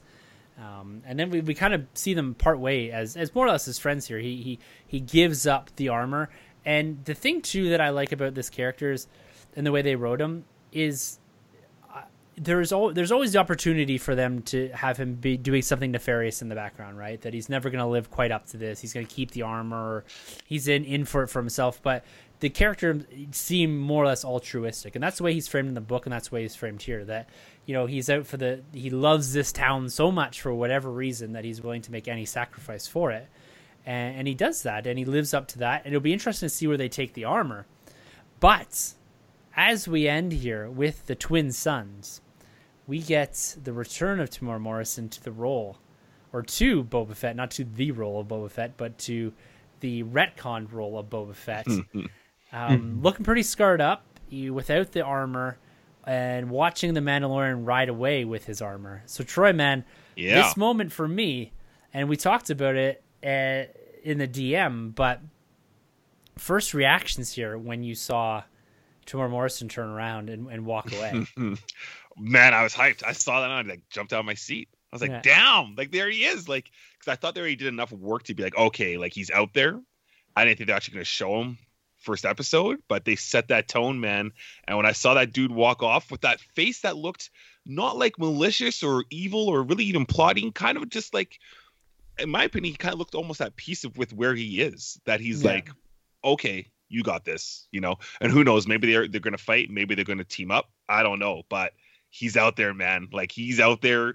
We don't know how long this guy lives. Like, is is he around for another twenty years to the sequel trilogy? Who knows? But he's there, and um, it's just so cool to see um, Boba Fett, man. It's you know not necessarily just Boba Fett, but uh, Temuera Morrison because Yeah. his uh, the clones like that's Jango Fett, that's Rex, that's Boba, that's Wolffe. You know, it's all these Mhm. guys. Um, so it's really cool to just see him like there, kind of scheming. I guess so. I Uh, love that. yeah, it was a gasp moment for me. It was like to me like the the episode played out so well that I kind of had forgotten about the idea of actual Boba Fett, the character, making an appearance here. And and I loved it. I loved what they did with it. I loved his Temuera Morrison. I love that it was brief. He didn't say mm. anything. And to be Yeah. honest with you, this could be a thread that's picked up in season three. Yeah. Like this is enough for me. He's on Tatooine. Like he doesn't all of a sudden need to be in Slave One and then flying around following No. the Mandalorian. Like they could play it that way, and I probably still love it. But I like the subtlety of this. You know, Definitely. it, it made sense to me. What about you, Carlos? Like when when when you saw this, were were you kind of right there with us in that excitement level?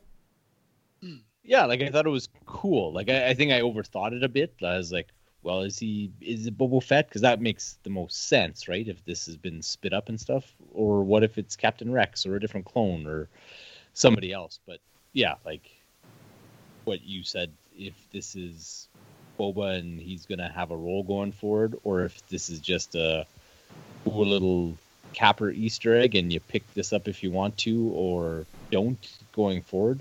I thought it was great and like perfectly placed when Fett and that armor has been kind of at the forefront of an entire episode. Um, I thought they did a good job of putting this as the the bow to really start those season two with a bang. So yeah, yeah, and I, I find that we're gonna get quite a few of these cool little nods to to the wider Star Wars universe. And look, guys, they just canonized Boba Fett.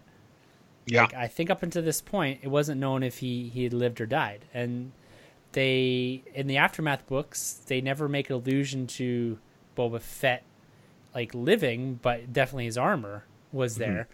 But this is them putting Boba Fett into canon again. And it'll be interesting what they do with this character if they just leave him, like I said, or if they run a comic book series. Like, there's they can do a lot with his character. He's a very popular action figure. I can tell you that much. Troy can that, tell you that too. True. Oh man, unfortunately, I, I can. But you know what? Thinking about it, you know, when we're just talking about like, you know, why seek out Boba Fett, um, you know, for help with the Jedi's. But then just thinking about it, like he's he actually has like tons, like tons of experience yeah, with the Jedi's, right? Because you go back to episode two, like he witnessed Obi Wan fight his dad. He saw Mace take take out his dad. Um, obviously he's had his encounters with Luke, um, Clone Wars, Anakin, Obi Wan again. So like, you know what? If we do see him pop up this season, and he is the one to kind of help Mando, kind of makes a lot of sense kind yeah, there, there, there's actually. definitely something there. And as you kind of elaborate on that, it got me thinking mm-hmm. too about my initial question as to why seeking out Mandalorian. And mm-hmm. it could be just as so much that he doesn't have trust in the Jedi because he's, you know, we, we heard the armor talking about this war and maybe he wants to rely on the Mandalorians to tell him the tales of that. You know, maybe. are these people to be trusted? Who do we trust? And it's gonna be interesting to see how they expand on that, and I'm, I I have full confidence that that question will be answered as to why why he went there first and why he's seeking Mandalorian yeah. to to reunite the child with with its kind, and and so guys, th- this was a banger of an episode, and like we got two days into the next episode, mm. we can kick back, consume, and and just get into the Star Wars mode as we get through the next eight weeks of just what is going to just be pure joy. I think like definitely this episode just hit the mark for me, and it. I've watched it three times. That's amazing. Yeah. yeah. Like I haven't watched any other episode of The Mandalorian three times. Like this is three times in the first week I've watched this. Yeah, yeah, I I I vouch for you, man. I'm the same way. Um, three times for me too. That's the most Mandalorian I've ever watched back to back. So yeah, it's up yeah. there, man. It's huge. That's yeah. awesome. So, oh man, guys, this was fantastic. A little bit longer of an episode, but we had some great topics to get through and some great, you know, great stories to talk about, guys. We just we just talked through three Jokers and Mandalorian chapter nine in about two hours here, and I think we could probably go on for another hour if we really wanted to here, but it's late. We got we got to get to to the next topics next week, and we got to you know, sign off here, guys. So let us know what you're getting up to in your weekend nerd. Let us know what you've been reading. Are you reading the Three Jokers? And let us know what you thought of The Mandalorian Chapter 9. Did you love it as much as we did? I don't know how you couldn't, but it'd be interesting to hear what you guys have to hear, what you guys have to say about all that. You know, you can always email us at the nerdroom at gmail.com. Again, guys, next week we're going to be likely tackling a, a question from Grabs. Um, we've had some serious content to get through over these last couple weeks. Um, but as we move into, we won't probably do as much coverage or as detailed coverage on The Mandalorian. Uh, chapter 10, we definitely will talk about it, but maybe not in as much depth and detail. Depends what's on the docket. But overall, guys, um, we've got another couple exciting weeks. We're already into November, we're winding down the year, and we've got a lot of key episodes to get through. Uh, before then, you know, we're building into episode 250 before the end of the year, so very exciting milestone for us here in the Nerd Room. Um, and lots to come every single Thursday. We've even got some bonus episodes on tap for you guys coming up here in the not too distant future. And to follow along with everything we do, hit us up at nerdroom.net. You can follow us all on Twitter. Handles are at the end of the episode. We got some hunt picks up. I threw up some vintage and retro toy stuff there over the last couple days over the Instagram. That's at the nerd RM. So again, we're gonna, we're gonna see some stuff, and hopefully, so get to see Carlos's shelves here once they're all set up. Maybe we'll pop up a few pictures here. Maybe not this weekend, but maybe next week. And we'll give him a week or so here um, to calm down from the, the hot toy crash. Curating. Curating.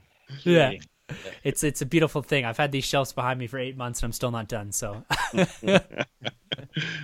so and last but not least, guys, big shout out to man Rob Wade for endorsing this podcast over emotionally14.com. Head over there to check out everything that he and all the other endorsed podcasts are doing. Now, guys, with all that being said, another exciting week in Nerd, an exciting week coming up here. Enjoy The Mandalorian Chapter 10, and remember, keep those spoilers to a minimum. We want people to enjoy that. Enjoy those reveals. People did fairly good. Um, and if you have some di- desire burning question to discuss with us, just DM us. Um, just make sure we've seen the episode uh, before you get DM in here. So, guys, until next week for the Nerd Room, I'm Tim. I'm Troy. I'm Batman. Oh, I was hoping he's going to say I'm the Mandalorian. All right, guys, we'll talk to you next week, and thank you very much for entering the Nerd Room. This has been a Nerd Room podcast production. You can find our hosts Tim, Troy, Sanjay, and Carlos on Twitter at the NerdRM, Troy the Boy 87, Sunjabi, and CDN Caped Crusade R. For more content from the Nerd Room, check out the nerdroom.net, and don't forget to subscribe to the Nerd Room on iTunes, Podbean, Spotify, wherever you plug in. Use the hashtag WeTheNerd to keep up with the latest from the Nerd Room on Instagram and Twitter.